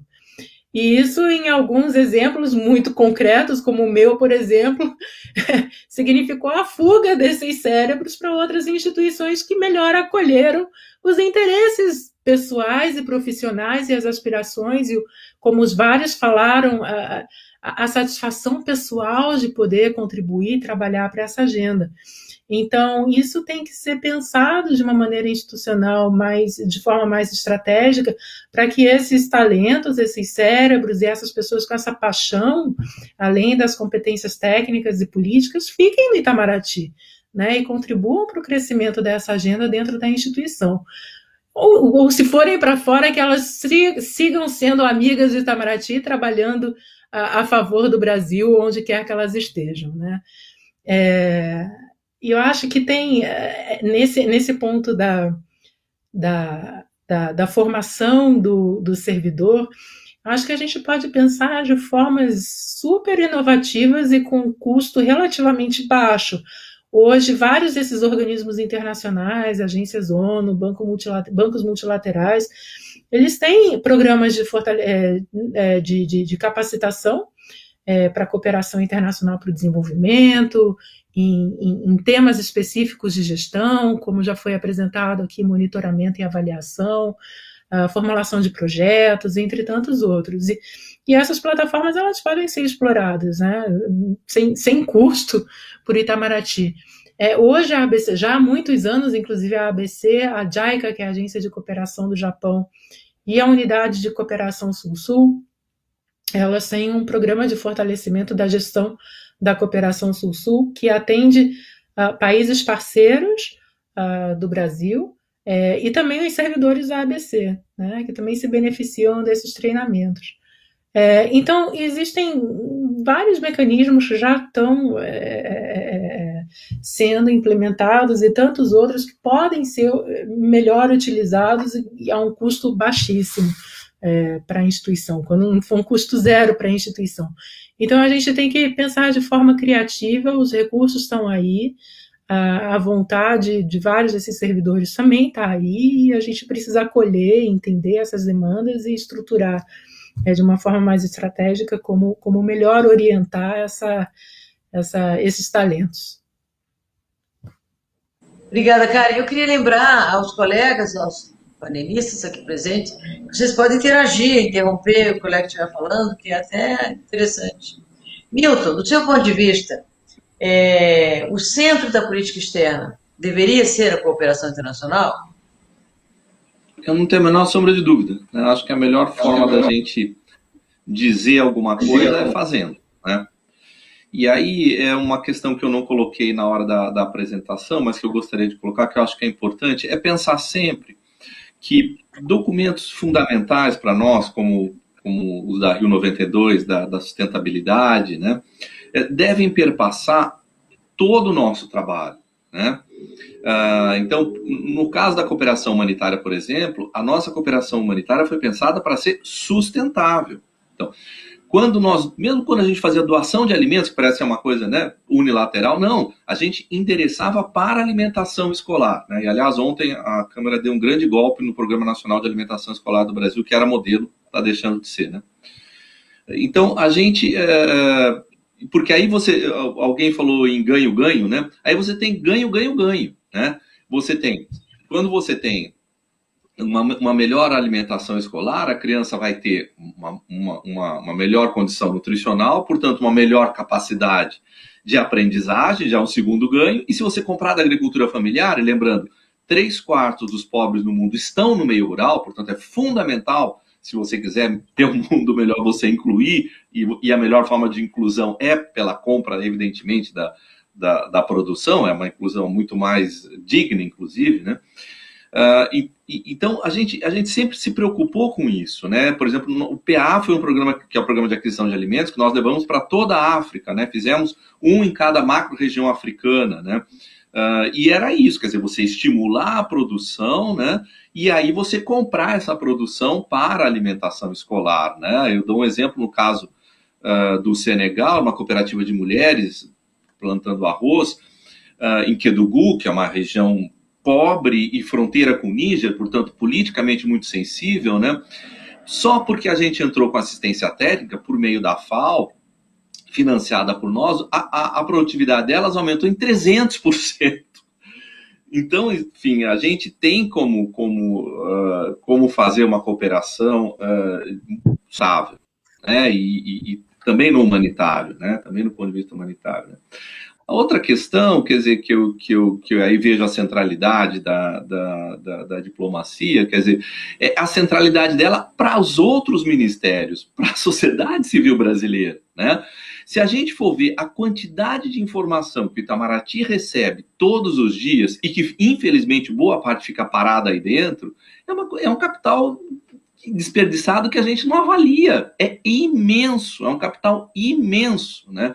Eu, tento, eu, eu quando estava aí, por exemplo, eu redistribuo, o tempo todo eu retransmitia as coisas que eu recebia da FAO, dos outros organismos internacionais, até que um dia o embaixador lá, o representante junto à FAO, disse, Milton, você retransmite tudo, isso é muito perigoso, tal, não sei o era ostensivo, inclusive. Não, porque a gente não tem ideia de que isso é capital, isso é um capital valiosíssimo, né? E que infelizmente fica represado muitas vezes aí e, portanto, se perde, né? E aí, por último, é, é para falar dessa centralidade, quer dizer, é, ela só vai, essa centralidade só vai existir na medida em que a sociedade, e eu gostei do que a Karen disse nesse sentido, em que a sociedade decida isso, né? Para isso, nós propusemos, e foi incluído no, PA, no PPA, e não foi implementado, infelizmente, pela ABC, na verdade, pelo Itamaraty, evidentemente, eu sei que isso parou no nível mais alto, mas entrou no PPA, um conselho de cooperação internacional, um conselho da sociedade civil para a cooperação internacional. Para participar, a gente só participa daquilo que a gente conhece. Né? Se é uma coisa fechada, como é que vai participar? Não tem como participar. E todo mundo faz cooperação internacional, os municípios fazem, os estados fazem, a academia faz, as ONGs fazem, as igrejas fazem. né? E, no entanto, a gente não. Como é que o Estado abdica dessa coordenação? Não é? Porque é isso, é disso que se Na medida em que ele não tem um conselho, ele abdica dessa coordenação. Nós tínhamos proposto, na verdade, no PA, e aí, na verdade, o próprio ministro das Relações Exteriores da época não quis, conseguiu passar apenas de cooperação internacional, um conselho de política externa. É fundamental que haja um conselho de política externa. Se você for pegar os partidos mais progressistas, o PT, o PSOL, por exemplo, eles colocaram nos programas deles Pra, dos candidatos à, à, presidência nas últimas eleições, conselhos de política externa. Você, política externa é uma política pública, tem de ter participação na formulação, no desenho né, do, do, dos projetos, no desenvolvimento, no monitoramento e na avaliação. Não é? Senão não é uma política pública democrática, senão não é uma política pública que vale a pena, que, que a sociedade defenda nos momentos de crise. Né? Porque ainda mais numa história como a do Brasil, num país que está na segunda área de maior importância pro, geopolítica para o império, você uh, você não ter você no momento de crise e a nossa história é marcada por momentos de democracia e momentos de não democracia como nós estamos vivendo nesse momento e, você não tem a sociedade defendendo isso né? então é fundamental que você tenha a sociedade participando das políticas públicas em todo em todo o, o, o espectro delas né? obrigada Rafael o que, que você acha qual deve ser qual deveria ser qual é e qual deveria ser, do seu ponto de vista, o papel do servidor no processamento da cooperação internacional? Essa é uma pergunta que dá para interpretar de várias maneiras, ela é bem abrangente, então eu vou tentar me focar na parte que cabe, talvez a gente, ao Itamaraty, pensar na ABC, nas estruturas de carreiras internas, porque, como eu mencionei, tem carreiras de cooperação em outros ministérios também, e tem também servidores, né, entendidos dessa maneira, que são da, das instituições que prestam cooperação, parceiras do Itamaraty e da ABC, né, que emprestam seu conhecimento técnico e levam isso para esses países, como é o caso de servidores da Embrapa, Fiocruz, outros ministérios, todos os projetos que a gente implementa de transferência de tecnologia, de capacitação, que são feitos com os conhecimentos técnicos dessas, uh, desses entes do governo. No nosso caso, Itamaraty, pensando nas carreiras de oficial, assistente e, e diplomata, é, eu acho que o buraco é mais embaixo, como eu coloquei. E aqui eu quero citar alguns dados de um levantamento que foi feito pela nossa colega Rócia Oliveira. Ela escreveu uma tese recentemente em que ela faz um, um, apanhado histórico dessa, desses fluxos de pessoal da ABC ao longo dos anos desde a sua criação em 87. Basicamente para dizer que desde 87, quando foi criada, por falta desse arcabouço legal que queria regras claras de lotação e, e do provimento de pessoal da ABC, o PNUD foi chamado a, a preencher essa lacuna, né? Então, uh, o PNUD foi o, o, órgão que se encarregou da contratação, da, da formação, da seleção desses, desses profissionais que atuariam é, em nome da cooperação brasileira, na ABC, mas é, sob esse arcabouço legal e institucional do PNUD, que, como o Chico falou um pouco anteriormente, não é uma solução ideal, eu acho que ninguém concorda com isso, mas que se perpetuou ao longo do tempo, é uma solução provisória que acabou é, cimentando como uma prática recorrente, apesar das críticas e dos problemas que ela enfrentou desde então. Em 2001, por exemplo, isso caiu nos, órgãos, nos olhos dos, dos organismos de que disseram que na ausência de, de uma carreira, vou dizer aqui, na inexistência de uma carreira de profissionais atuando especificamente no campo da cooperação técnica, as contratações de natureza provisória acabaram se prolongando por muitos anos, né, por falta de uma estruturação institucional de como isso deveria funcionar na agência de cooperação. Ah, em 2001, quando isso foi feito, a, a realidade era assim, a gente tinha na BBC 180 pessoas dadas pelo PNUD, entre especialistas, é, pessoas que né, tocavam a cooperação, e pouquíssimos, eu não sei exatamente o número de funcionários do quadro, mas talvez uma meia dúzia no máximo, que são os, os responsáveis pela coordenação. Em 2006, é, ao final da solução dessa crise, quando foi feita uma força-tarefa para contratar servidores, foi criado até um concurso específico uh, de oficiais de chancelaria que quase todos lotados na ABC. Foram 58 oficiais de chancelaria que foram para a ABC, 13 assistentes de chancelaria e 6 diplomatas. Agora, de 2006 para agora, como a Karen mencionou, ocorreu uma fuga de cérebros. Essas pessoas foram se dispersando por outras áreas da administração, foram para postos no exterior e não retornaram para a ABC, talvez por falta de um atrativo de continuidade na carreira, de poder, é, mesmo no exterior, seguir com suas tarefas de cooperação técnica, com a, a gestão de projetos, ou seja, aquele investimento na formação e o próprio conhecimento acumulado não, não foi aproveitado, infelizmente. E hoje a ABC voltou para uma situação ao patamar do começo dos anos 2000. São 58 é, contratados pelo PNUD, oito oficiais de chancelaria, quatro diplomatas e três assistentes de chancelaria. Ou seja, a prática, a realidade é que a cooperação prestada pelo Brasil, ela é feita quase que essencialmente com apoio é, do PNUD. É, apoio não, a gente usa o PNUD de muleta praticamente. Isso não é uma tarefa que ela é feita pelo Itamaraty, de fato, pela, pela gestão do, do, do Ministério. E eu acho que não precisa nem mencionar o problema que isso acarreta, né?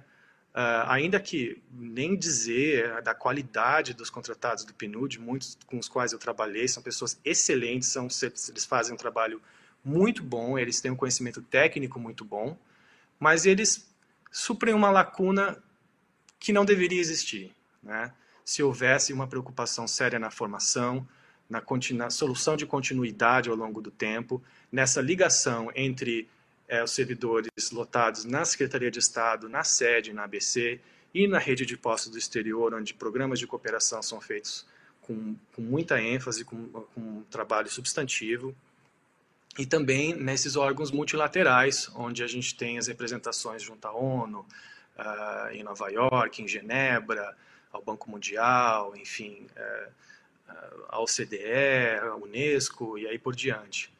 Né? Então, eu acho que é uma, uma massa, uma quantidade de conhecimento que é subaproveitado e desperdiçado muitas vezes. Então, impreterivelmente, isso acarreta essa fuga de cérebros.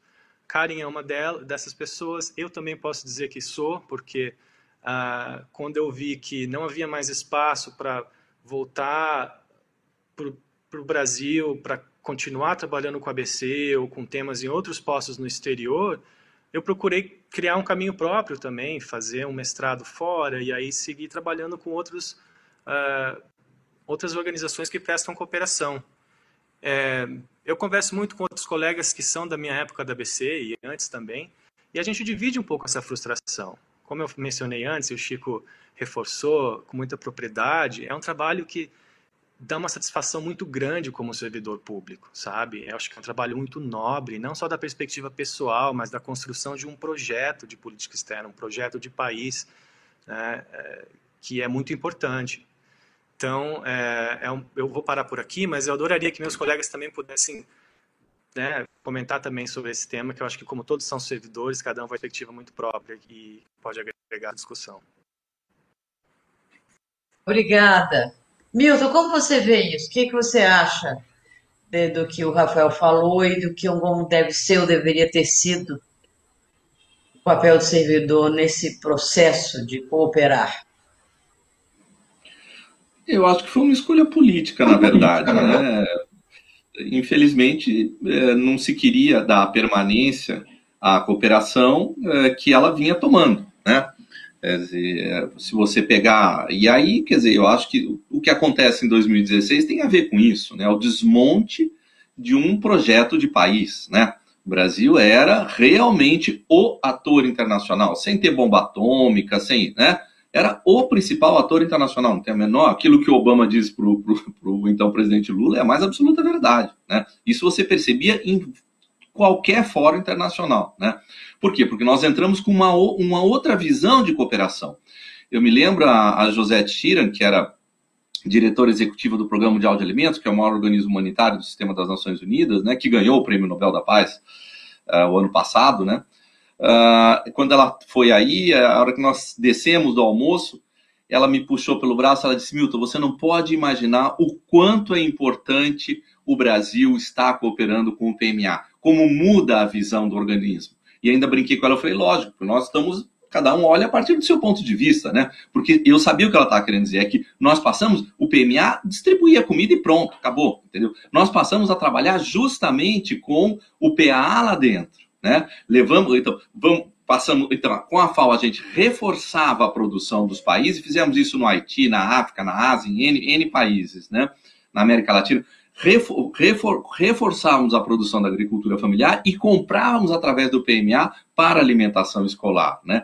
Que, é, que era fundamental. Porque, e os países do norte não queriam, só queriam distribuir, eles não queriam saber de desenvolvimento, né? Falar é uma coisa, fazer é outra, a prática é outra, é bem diferente, como todos nós sabemos, né? Então, eh, nós passamos a dar, a, e aí sim é levar a, né, a, a, a Rio 92, a sustentabilidade para dentro da cooperação internacional, né? Uh, e a gente via a, a, a, como, como isso mudava a, concepção de cooperação dos países e internamente também, porque se a gente for ver, nós temos quantos, quantos milhares de pessoas nós temos esperando à beira das estradas por reforma agrária? Quanta, quantas pessoas moram em moradias precárias? Só no Rio de Janeiro são 150 mil moradias em situação de risco iminente. Portanto, nós temos uma questão humanitária no país seríssima, como nós vimos ontem aquele, aquela chacina no Jacarezinho. Seríssima. Mas isso é empurrado para baixo do tapete. Isso não aparece, né? Por razões que nós sabemos quais são, razões políticas, evidentemente, né? Então, a gente passar a tratar os temas humanitários junto com uma visão de desenvolvimento, de maior igualdade, de oportunidades, modifica completamente. Modifica a agenda internacional e modifica a agenda nacional também. Eu encerro dizendo isso, quer dizer, se você for ver, a partir do momento que nós negociamos as diretrizes voluntárias para o direito à alimentação em 2006, foi que nós resolvemos inserir no artigo 6 da nossa Constituição, que prevê os direitos humanos e sociais, o direito à alimentação como um direito humano, como um direito universal. Portanto, é, é, é é uma coisa que nós, infelizmente, não conseguimos fazer, não deu tempo de fazer com o direito à terra, né? Mas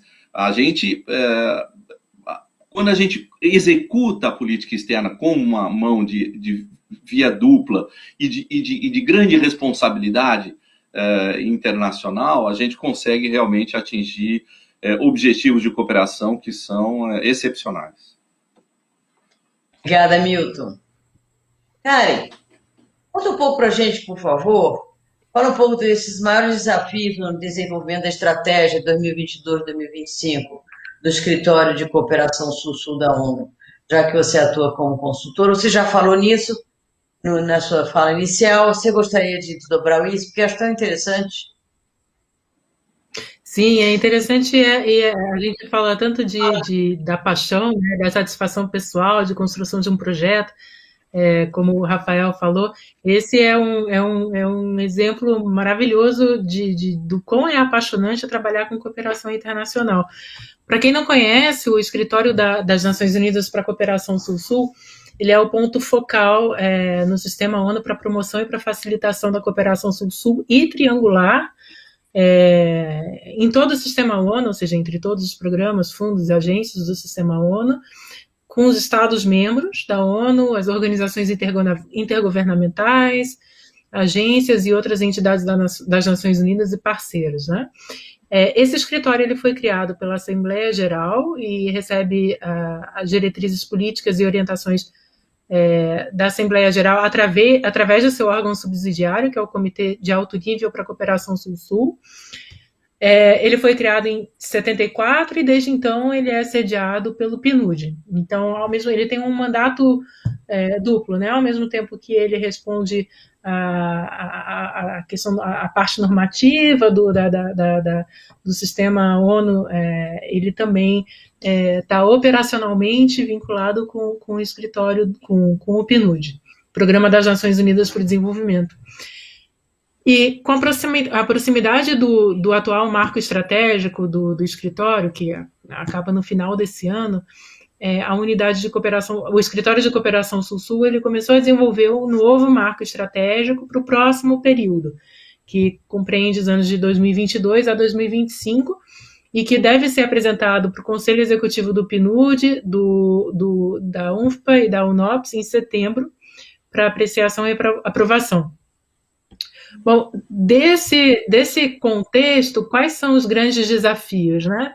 Eu acho que o primeiro desafio é, é que esse marco estratégico ele está sendo desenvolvido num momento excepcional, é, né, em que a pandemia se tornou um desafio sem precedente para os países do sul global, para, enfim, países em desenvolvimento, desenvolvidos, é, e, e, e, e, principalmente os países em desenvolvimento que precisam de mais apoio internacional e solidariedade para responder, para enfrentar a epidemia, a pandemia, e também para recuperar efetivamente da pandemia, né, da, da, das implicações econômicas, ambientais, sociais que a, que a pandemia gerou.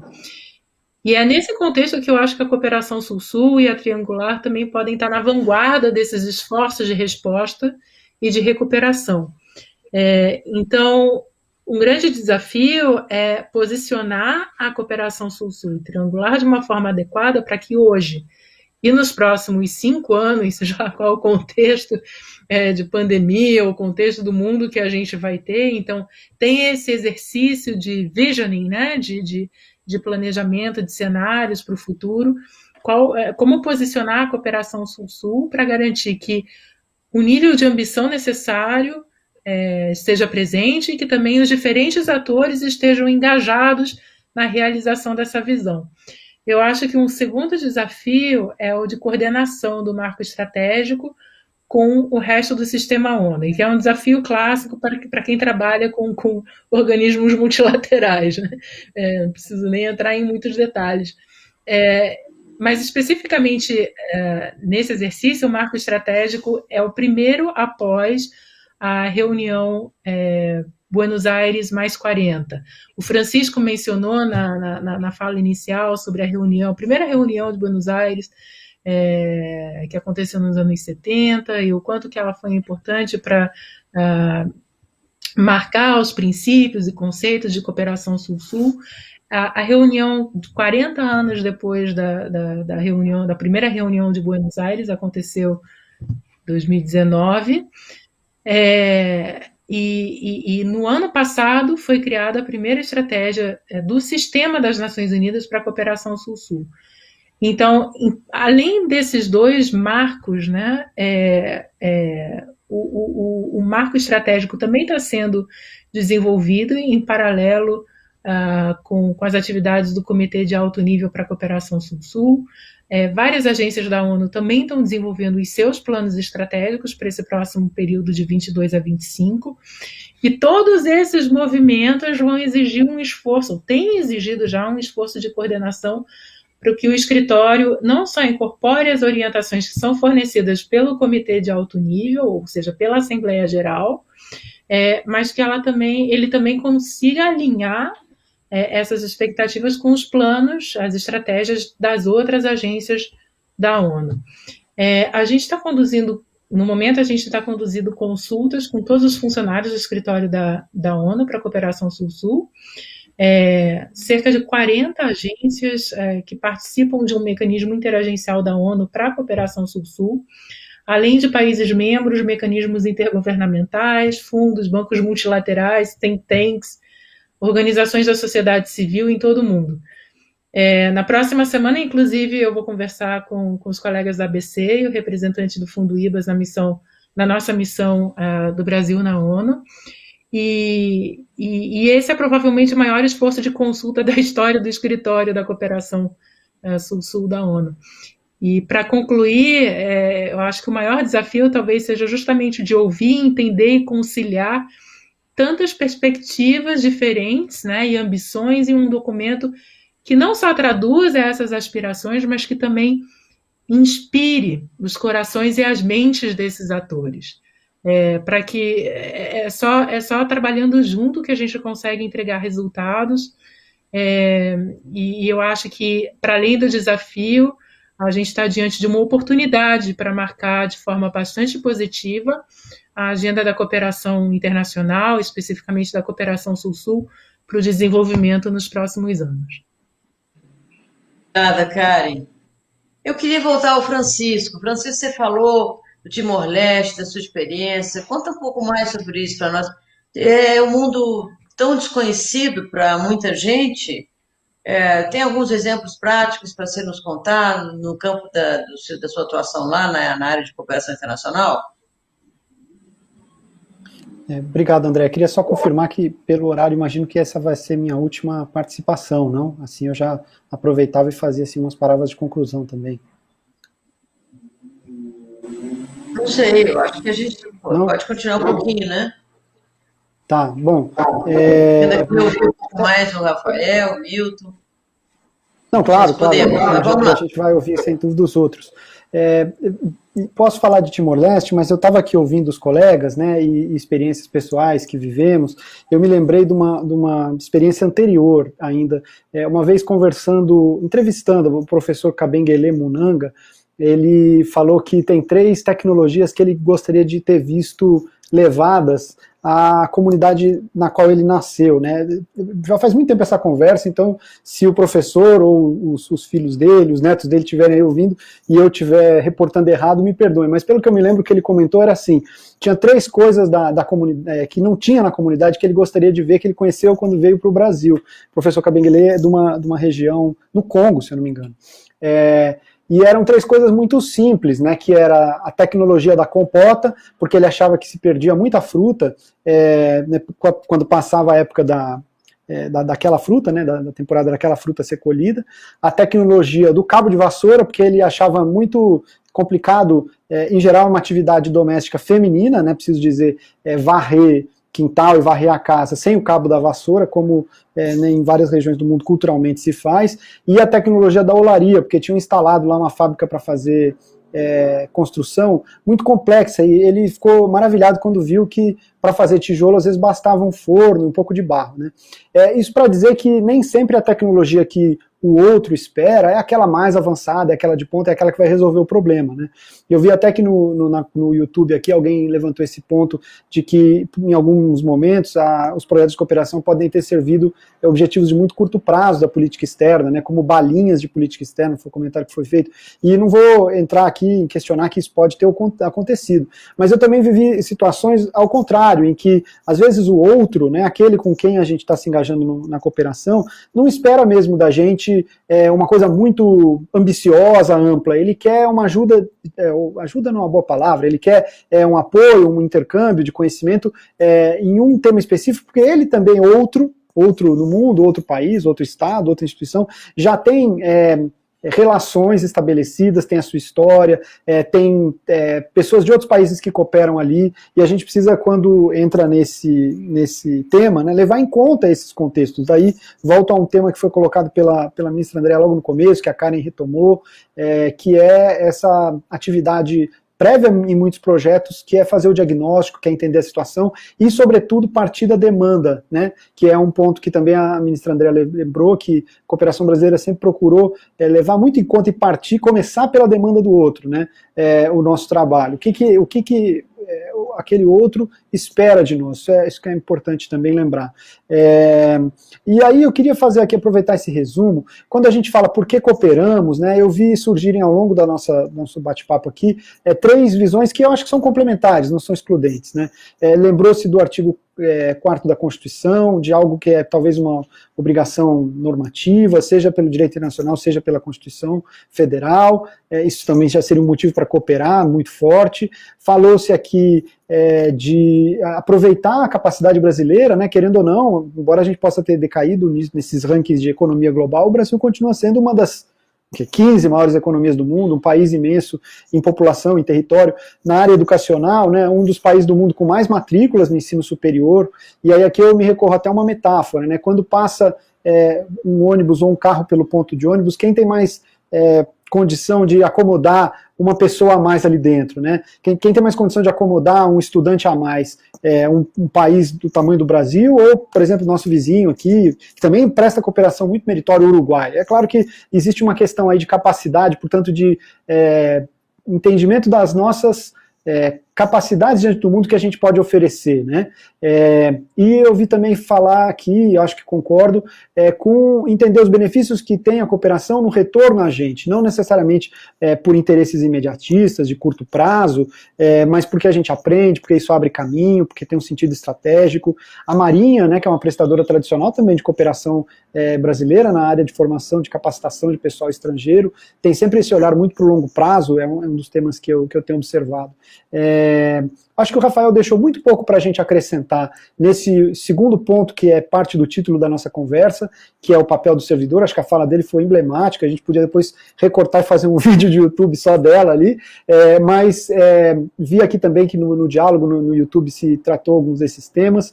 Queria aproveitar então para é, acrescentar algumas coisas é, referendando muito do que o Rafael já levantou nisso, tirar da invisibilidade também, né? É, contratados locais que a gente tem em vários postos, sobretudo postos D, nossos operadores do PECG. O PECG é o Programa de Estudante Convênio, um projeto de cooperação educacional brasileira, existe desde 1965. É uma atividade antiga, tradicional de cooperação, com muito resultado aí para mostrar. Né?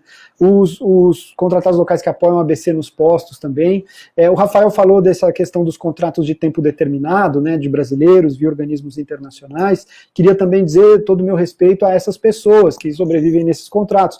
A gente sabe que elas não são culpadas, ao contrário, né, são excelentes profissionais, são também um pouco vítimas disso. Vi que ali no, no chat outro colega nosso recordou esse tema do subaproveitamento do conhecimento, a Karen e o Rafael se referiram à fuga de cérebros, né? É, o Rafael trouxe mais cedo também a definição, inclusive acho que é a definição da carreira de oficial de chancelaria, né? E eu fiquei aqui pensando, para um pouco concluir, né? A gente está falando hoje de cooperação, é, acho que já houve ou, ou, deve haver previsão aí do sindicato também conversar sobre promoção comercial, é, cultural, consular, são áreas que, mesmo a gente entendendo que a política externa é uma atividade meio, acho que isso também foi objeto de falas anteriores aqui, quer dizer, que o, o, o Itamaraty é uma instituição, o Ministério das Relações Exteriores é uma instituição que deve atuar é, em rede com outras instituições do Estado, com o intuito de dar alguma coerência, alguma organicidade à, à, política externa, embora o Ministério seja um ministério mais meio do que a gente pensar a política externa como uma atividade fim em si mesma, fechada sobre si mesma, que não, não faria muito sentido,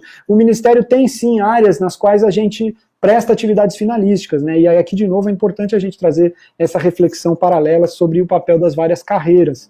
É, falaram também aqui no chat, ministra, queria recuperar isso, de que já houve algumas oportunidades de especialização, comentaram um curso no CEUB, eu sei que houve mais recentemente cursos oferecidos pela Secretaria-Geral Ibero-Americana para servidores é, na ABC. Quer dizer, talvez não é só que faltem oportunidade de formação, mas falta essa sistematização, falta ligar também, né? A gente sabe que das dificuldades disso, mas o sindicato tem que ter esse olhar é, prospectivo, né, e propositivo. Falta a gente conseguir ligar melhor formação com lotação das pessoas, acho que é um tema que a Karen também tocou e que valeria a pena retomar.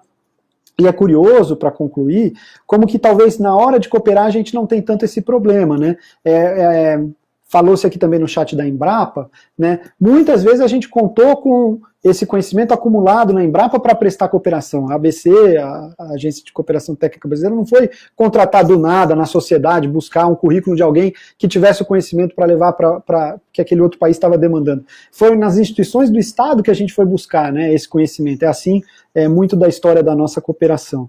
E a Embrapa, que ela mesma né, se a gente voltar aí um pouco mais na história, foi também é, recipiendária de cooperação externa, né, e a gente não pode tirar o mérito próprio, o mérito dos brasileiros, mas sim houve um apoio, é, acho que aqui é preciso recordar, né, da JAICA, da cooperação japonesa, que foi importante na estruturação de vários dos conhecimentos depois muito desenvolvidos, levados adiante pela própria Embrapa, e aí a Embrapa passa a ser, é, mais recentemente, mas não tão recentemente assim, é, uma entidade capaz de, inclusive, é, levar muito conhecimento que ela acumulou na sua trajetória, na sua experiência em desenvolvimento, para outros países, os outros países esperam também. É, então há um claro movimento de intercâmbio aqui, né, para retomar também esse tema da troca que eu acho que o, o Milton também é, trouxe para nós. E para concluir, quer dizer, nesses postos todos que eu servi, nos postos que eu já visitei, eu não conheci um país que não tenha sua agência, que não preste cooperação. Né? É, por isso, mais uma vez, a gente pensa nessa questão da, da mão dupla. É, Timor-Leste manda técnicos eleitorais para Guiné-Bissau, para outros países lusófonos em momentos de eleição, faz doações, inclusive em momentos de catástrofes, catástrofes socioambientais, correto, Milton? Assim, quer dizer, é um país que procura se engajar também do lado prestador. As Filipinas, onde eu também servi, tem a sua agência, recebe muitos projetos de cooperação de fora, pede, mas também tem sua agência, presta. E, e acho, sim, acho que é a realidade hoje em quase todo mundo. A Karen falou agora há pouco dos Objetivos do Desenvolvimento Sustentável, né? Eles até vieram é, de certa forma, porque isso também tem que ser visto com grão de sal, com, com, com ressalvas, né, vieram dissolver um pouco essa visão é, muito é, binária entre doadores e receptores, entre é, países que já não precisam e outros que precisam, porque a, lógica que está colocada ali é de que existe pobreza dentro da Noruega, de que existe conhecimento acumulado é, na, em Serra Leoa que a gente pode aproveitar na Noruega e por aí vai, né? E eu acho que, mais uma vez, para a gente conseguir compreender isso, é, esse mix, essa valorização do conhecimento acumulado, das especificidades de cada carreira, do servidor, é, são, são pontos fundamentais. Acho que ninguém tem dúvida é, do lugar muito é, especial que a cooperação merece é, no, no, nosso projeto de política externa. Afinal, é, tem sido assim ao longo é, dessa nossa trajetória e acho que é importante um evento como esse para a gente refletir no que se pode melhorar, no que se pode retomar, revisar, né, pensando é, daqui para diante. Então, vou ficar por aqui. Obrigado. É você. Olha, nós recebemos muitos comentários, mensagens de WhatsApp, e-mail, de incentivo, de aprovação a essa iniciativa, mas infelizmente o tempo é curto responder a todos. Eu queria saber se. Eu queria ouvir umas palavras finais de Rafael e Milton, que a gente vai ter que encerrar. Rafael, fala um pouquinho, talvez, da sua participação nos projetos do de proteção social e transferência de renda para mulheres com apoio da ONU. Enfim, o que você tem para dizer para a gente concluir? Eu vou ser bem sucinto, porque eu acho que o Chico conseguiu sintetizar tão bem, assim, acho que uh, não só nossa discussão aqui, mas a minha maneira de pensar também sobre esses temas, é, enfim, passando por, pela importância do servidor, mas também desse papel que a cooperação sul-sul, da cooperação prestada pelo Brasil, tem nos outros países e, e, como como que essa importância é reconhecida não só pela gente que coopera, mas pelos países com os quais a gente é, trabalha. Ah, e uma coisa que o Milton falou também é a importância desses projetos, como eles modificam a visão internacional da cooperação, do sistema de cooperação. Por exemplo, o que foi feito na cooperação com o Programa Mundial de Alimentos no Haiti, com o Programa de Aquisição de Alimentos, é, que emprestava uma ideia do, do, próprio Banco Mundial, do Purchase for Progress, que foi um pouco na ideia que a gente tem feito na, nesse projeto no Sudeste Asiático, é assim é visível como que esses elementos que a gente trouxe numa discussão em outros projetos em anos anteriores hoje passa e se tornou a prática comum nesses organismos que prestam cooperação nessas outras agências. O Banco Mundial mesmo praticamente incorporou na íntegra a ideia de cash transfers, transferências de renda, da, do modelo brasileiro, do modelo da cooperação prestada pelo Brasil nos seus programas nas regiões do mundo praticamente todo. Esse projeto com que eu trabalhei na Ásia, ele envolve é uma estratégia integrada e regional para redução de, de dados de desnutrição. Então, atacando as questões do stunting e wasting, né, que é a relação de peso é, para a idade e altura para a idade de crianças subnutridas no Sudeste Asiático, principalmente na região do Laos, Myanmar, Tailândia e Camboja. E eu acho que, sem entrar em detalhes do projeto, para mim o que ficou mais visível, é, e também conversando com colegas que trabalhavam no projeto, foi o quanto a visão do Brasil, dos projetos que a gente implementava, acabaram se tornando essa realidade na, no programa do Banco Mundial. Então, eles abraçaram isso, criaram escala e hoje eles fazem isso como parte do projeto deles. Ou seja, é uma coisa que tem um impacto para muito além dessa visão é, de retorno para o Brasil. Não é nem o win-win né, do, do, parceiro do Brasil com o, o, o país que recebe ou, ou que trabalha em conjunto, mas ele tem um impacto global. Isso também, como a Karen colocou, na estratégia de cooperação Sul-Sul, que hoje a ONU está desenvolvendo. Se você olhasse há 5, 10 anos atrás, as discussões sobre cooperação Sul-Sul no âmbito da ONU eram muito reduzidas, elas tinham um locus muito pequeno, praticamente restrito só aos países de desenvolvimento, ao G77. Hoje em dia, o sistema entende aquilo como um, um braço do, do, da implementação do, do, desenvolvimento. Né? Ele é imprescindível, ele agrega muito valor. A gente está falando de, de tecnologias sociais, como o Chico falou, de baixo custo, de políticas públicas, de redistribuição de renda, de redução de desigualdades, de combate à fome, que são experiências que os países de desenvolvimento talvez tenham muito mais know-how para prestar cooperação pela proximidade do seu estágio de desenvolvimento com esses outros países. Então essa se tornou hoje, assim, acho que uma bandeira muito importante que precisa ser levada adiante e que precisa ter quadros para implementar isso dentro e fora do Itamaraty. Eu acho que eu vou encerrar por aqui é, e vou passar a palavra para o Milton, tenho certeza que vai ter também algo a dizer nesse sentido, e agradecer uh, de novo uh, o convite, aos colegas participantes. Espero que tenha sido uma discussão interessante para todos. Obrigado. Obrigada a você. Só uma palavrinha, Milton, já que você vai fazer a conclusão desse momento tão rico que a gente está vivendo, o que, que se você tivesse fazer assim uma, uma retrospectiva rápida da sua atuação no Ministério na área de cooperação, o que, que de mais valioso você acha que o Brasil fez ou poderia ter feito? Eu acho uh, que, retomando o que os colegas disseram, na verdade, foi a gente tentar encontrar a nossa aptidão, né? Que foi um pouco o que a Shiran disse, né? Quer dizer, uh, e vale dizer, hein, ela era uma republicana, tá? uma americana republicana. É, que é você entender o teu papel, né? Qual era o nosso papel no Concerto das Nações? Eu acho que foi isso que a gente tentou traduzir. Né? Eu, e, e, e, nesse sentido, quer dizer, foi muito oportuno o, o, o Chico, a Karen e, e, agora o Rafael disse, quer dizer, da questão de como o Brasil conseguiu eh, colocar as suas, as suas impressões digitais no que a gente vê hoje, nos documentos que a gente vê hoje. Né? Porque se a gente for pegar o caso do P4P, que é o Purchase for Progress, né? Ele, na verdade, era um programa que existia no Programa Mundial de Alimentos, pequeno, financiado pelos Estados Unidos, que comprava, que estimulava empresas a produzirem para uh, ah, da agricultura familiar para grandes empresas, né? El Salvador, vários países. Agora, o Brasil disse: não, pera lá, ótimo, maravilha, continue investindo nisso. Mas vamos pensar também o que é o maior comprador de alimentos do mundo? Primeiro, do, do, é o PMA do mundo, né? Depois, os estados são compradores muito maiores, então vamos trabalhar com os estados. Então, é, é, então aí o nosso programa, aí é o PAA, né? É o, o, estado. No Brasil são 46 milhões de refeições diariamente para os estudantes. Olha o tamanho da compra. Né? Então, se você comprar, e aí nós conseguimos passar a lei aqui comprando 30% de, de, desse alimento da alimentação escolar, né? que agora estão tentando reverter, evidentemente. Olha o desenvolvimento que você traz para a agricultura familiar. Conversando com assentados da reforma agrária, diziam, Milton, o que mais botou dinheiro no nosso bolso foi isso, foi o PNAE, Programa Nacional de Alimentação Escolar, que era o modelo universal que está sendo destruído agora. Ontem mais colocaram mais uma pedra.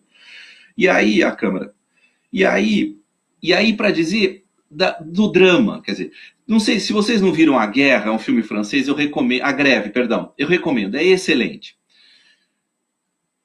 tá, tá a discussão se se termina ou não se termina a greve. E um pai diz: não, nós precisamos terminar, porque eu não tenho mais como, eu não estou mais conseguindo pagar a alimentação escolar dos meus filhos. Nós estamos falando da França. Nos Estados Unidos, vocês podem dar um Google, vocês pegam, eu acho que tem um ano isso. Pais estavam perdendo a guarda dos filhos porque não conseguiam pagar a alimentação escolar. Tinham dívida de 20 mil dólares e aí se imagine, imagine, os Estados Unidos da América nós estamos falando, tá? Então, gente, uh, porque nesses países a alimentação escolar é paga. E aí, Rafael, o Banco Mundial nos disse não, nós vamos dar comida para quem só para quem é pobre, né? Esse era o modelo do Banco Mundial. Nós falamos, não, amigo, a alimentação não é isso. Olha, olha, vou de novo pegar o exemplo do cristianismo. Qual é o momento mais importante né, de uma celebração cristã? Não é a comunhão? É comer junto. A alimentação é muito mais do que ingesta de alimento. Não, não vamos reduzir, né? Come o rico e come o pobre. Tem que comer todo mundo. Quem tem de declarar todo dia que é pobre não vai comer bem. Peguem artigos do The Guardian sobre isso na Inglaterra, né? a quinta maior economia do mundo. As crianças preferem passar fome a não declararem a sua pobreza. Por quê? Porque a meritocracia falsa da, do capitalismo, né? Se você é pobre é porque seus pais não tem mérito, né? Então elas para proteger os pais, elas passam fome na Inglaterra, na Inglaterra. Então, isso para dizer que a gente tem muito a contribuir. Eu acho que a gente conseguiu fazer, e por isso aconteceu o que aconteceu em 2016 de novo, a gente conseguiu fazer muito.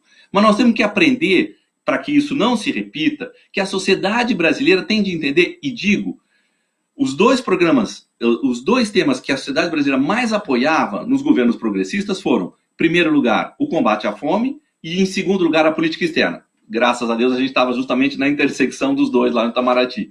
Então, mas para dizer que isso não foi, ainda assim não foi suficiente para defender um, um, um, um, projeto democrático, um ciclo democrático. Então, que para o futuro a gente consiga efetivamente implementar uma política externa participativa, que a ABC tenha, assim como nós aprovamos e é lei e eles não cumpriram, e não cumpriram, repito, não cumpriram porque era aquele governo golpista que não permitiu, não foram eles, que não permitiu que fosse implementado um conselho de cooperação internacional e que a gente tenha para o futuro um conselho de política externa e tenha no Itamaraty, em âmbito federal, e tenha nos estados e nos municípios. Não dá para pensar, por exemplo, o Rio Grande do Sul, um estado que tem duas fronteiras, fronteira com a Argentina e com o Uruguai, o único estado brasileiro, inclusive, que tem fronteira com o Uruguai, que não tem um conselho de política externa. Uma cidade como Porto Alegre não tem um conselho de política externa. E aí você coloca empresário, academia, todo mundo que faz política externa, porque é muita gente fazendo política externa nesse país. E eu espero que faça cada vez mais para que o Brasil seja, no futuro, volte a ser o ator que já foi e cumpra o seu papel histórico no âmbito da comunidade internacional. Muito obrigado. Eu que agradeço. Olha, eu acho que foi uma alegria para todos nós, um aprendizado, momento muito bom que passamos. Quero agradecer também todos os servidores, colegas, estudantes que estiveram nos acompanhando. Esse webinar vai ficar disponível para ser compartilhado no Facebook e no YouTube. E até o próximo webinar do Cid Itamaraty. Muito obrigada a todos. Gostou do debate? Você pode ouvir novamente quantas vezes quiser. A cooperação como eixo de política externa e o papel do servidor está disponível também com imagens no canal youtube.com/sinditamaraty1. Outros temas colocados em debate pelo Sinditamaraty podem ser ouvidos aqui no Spotify. Até mais!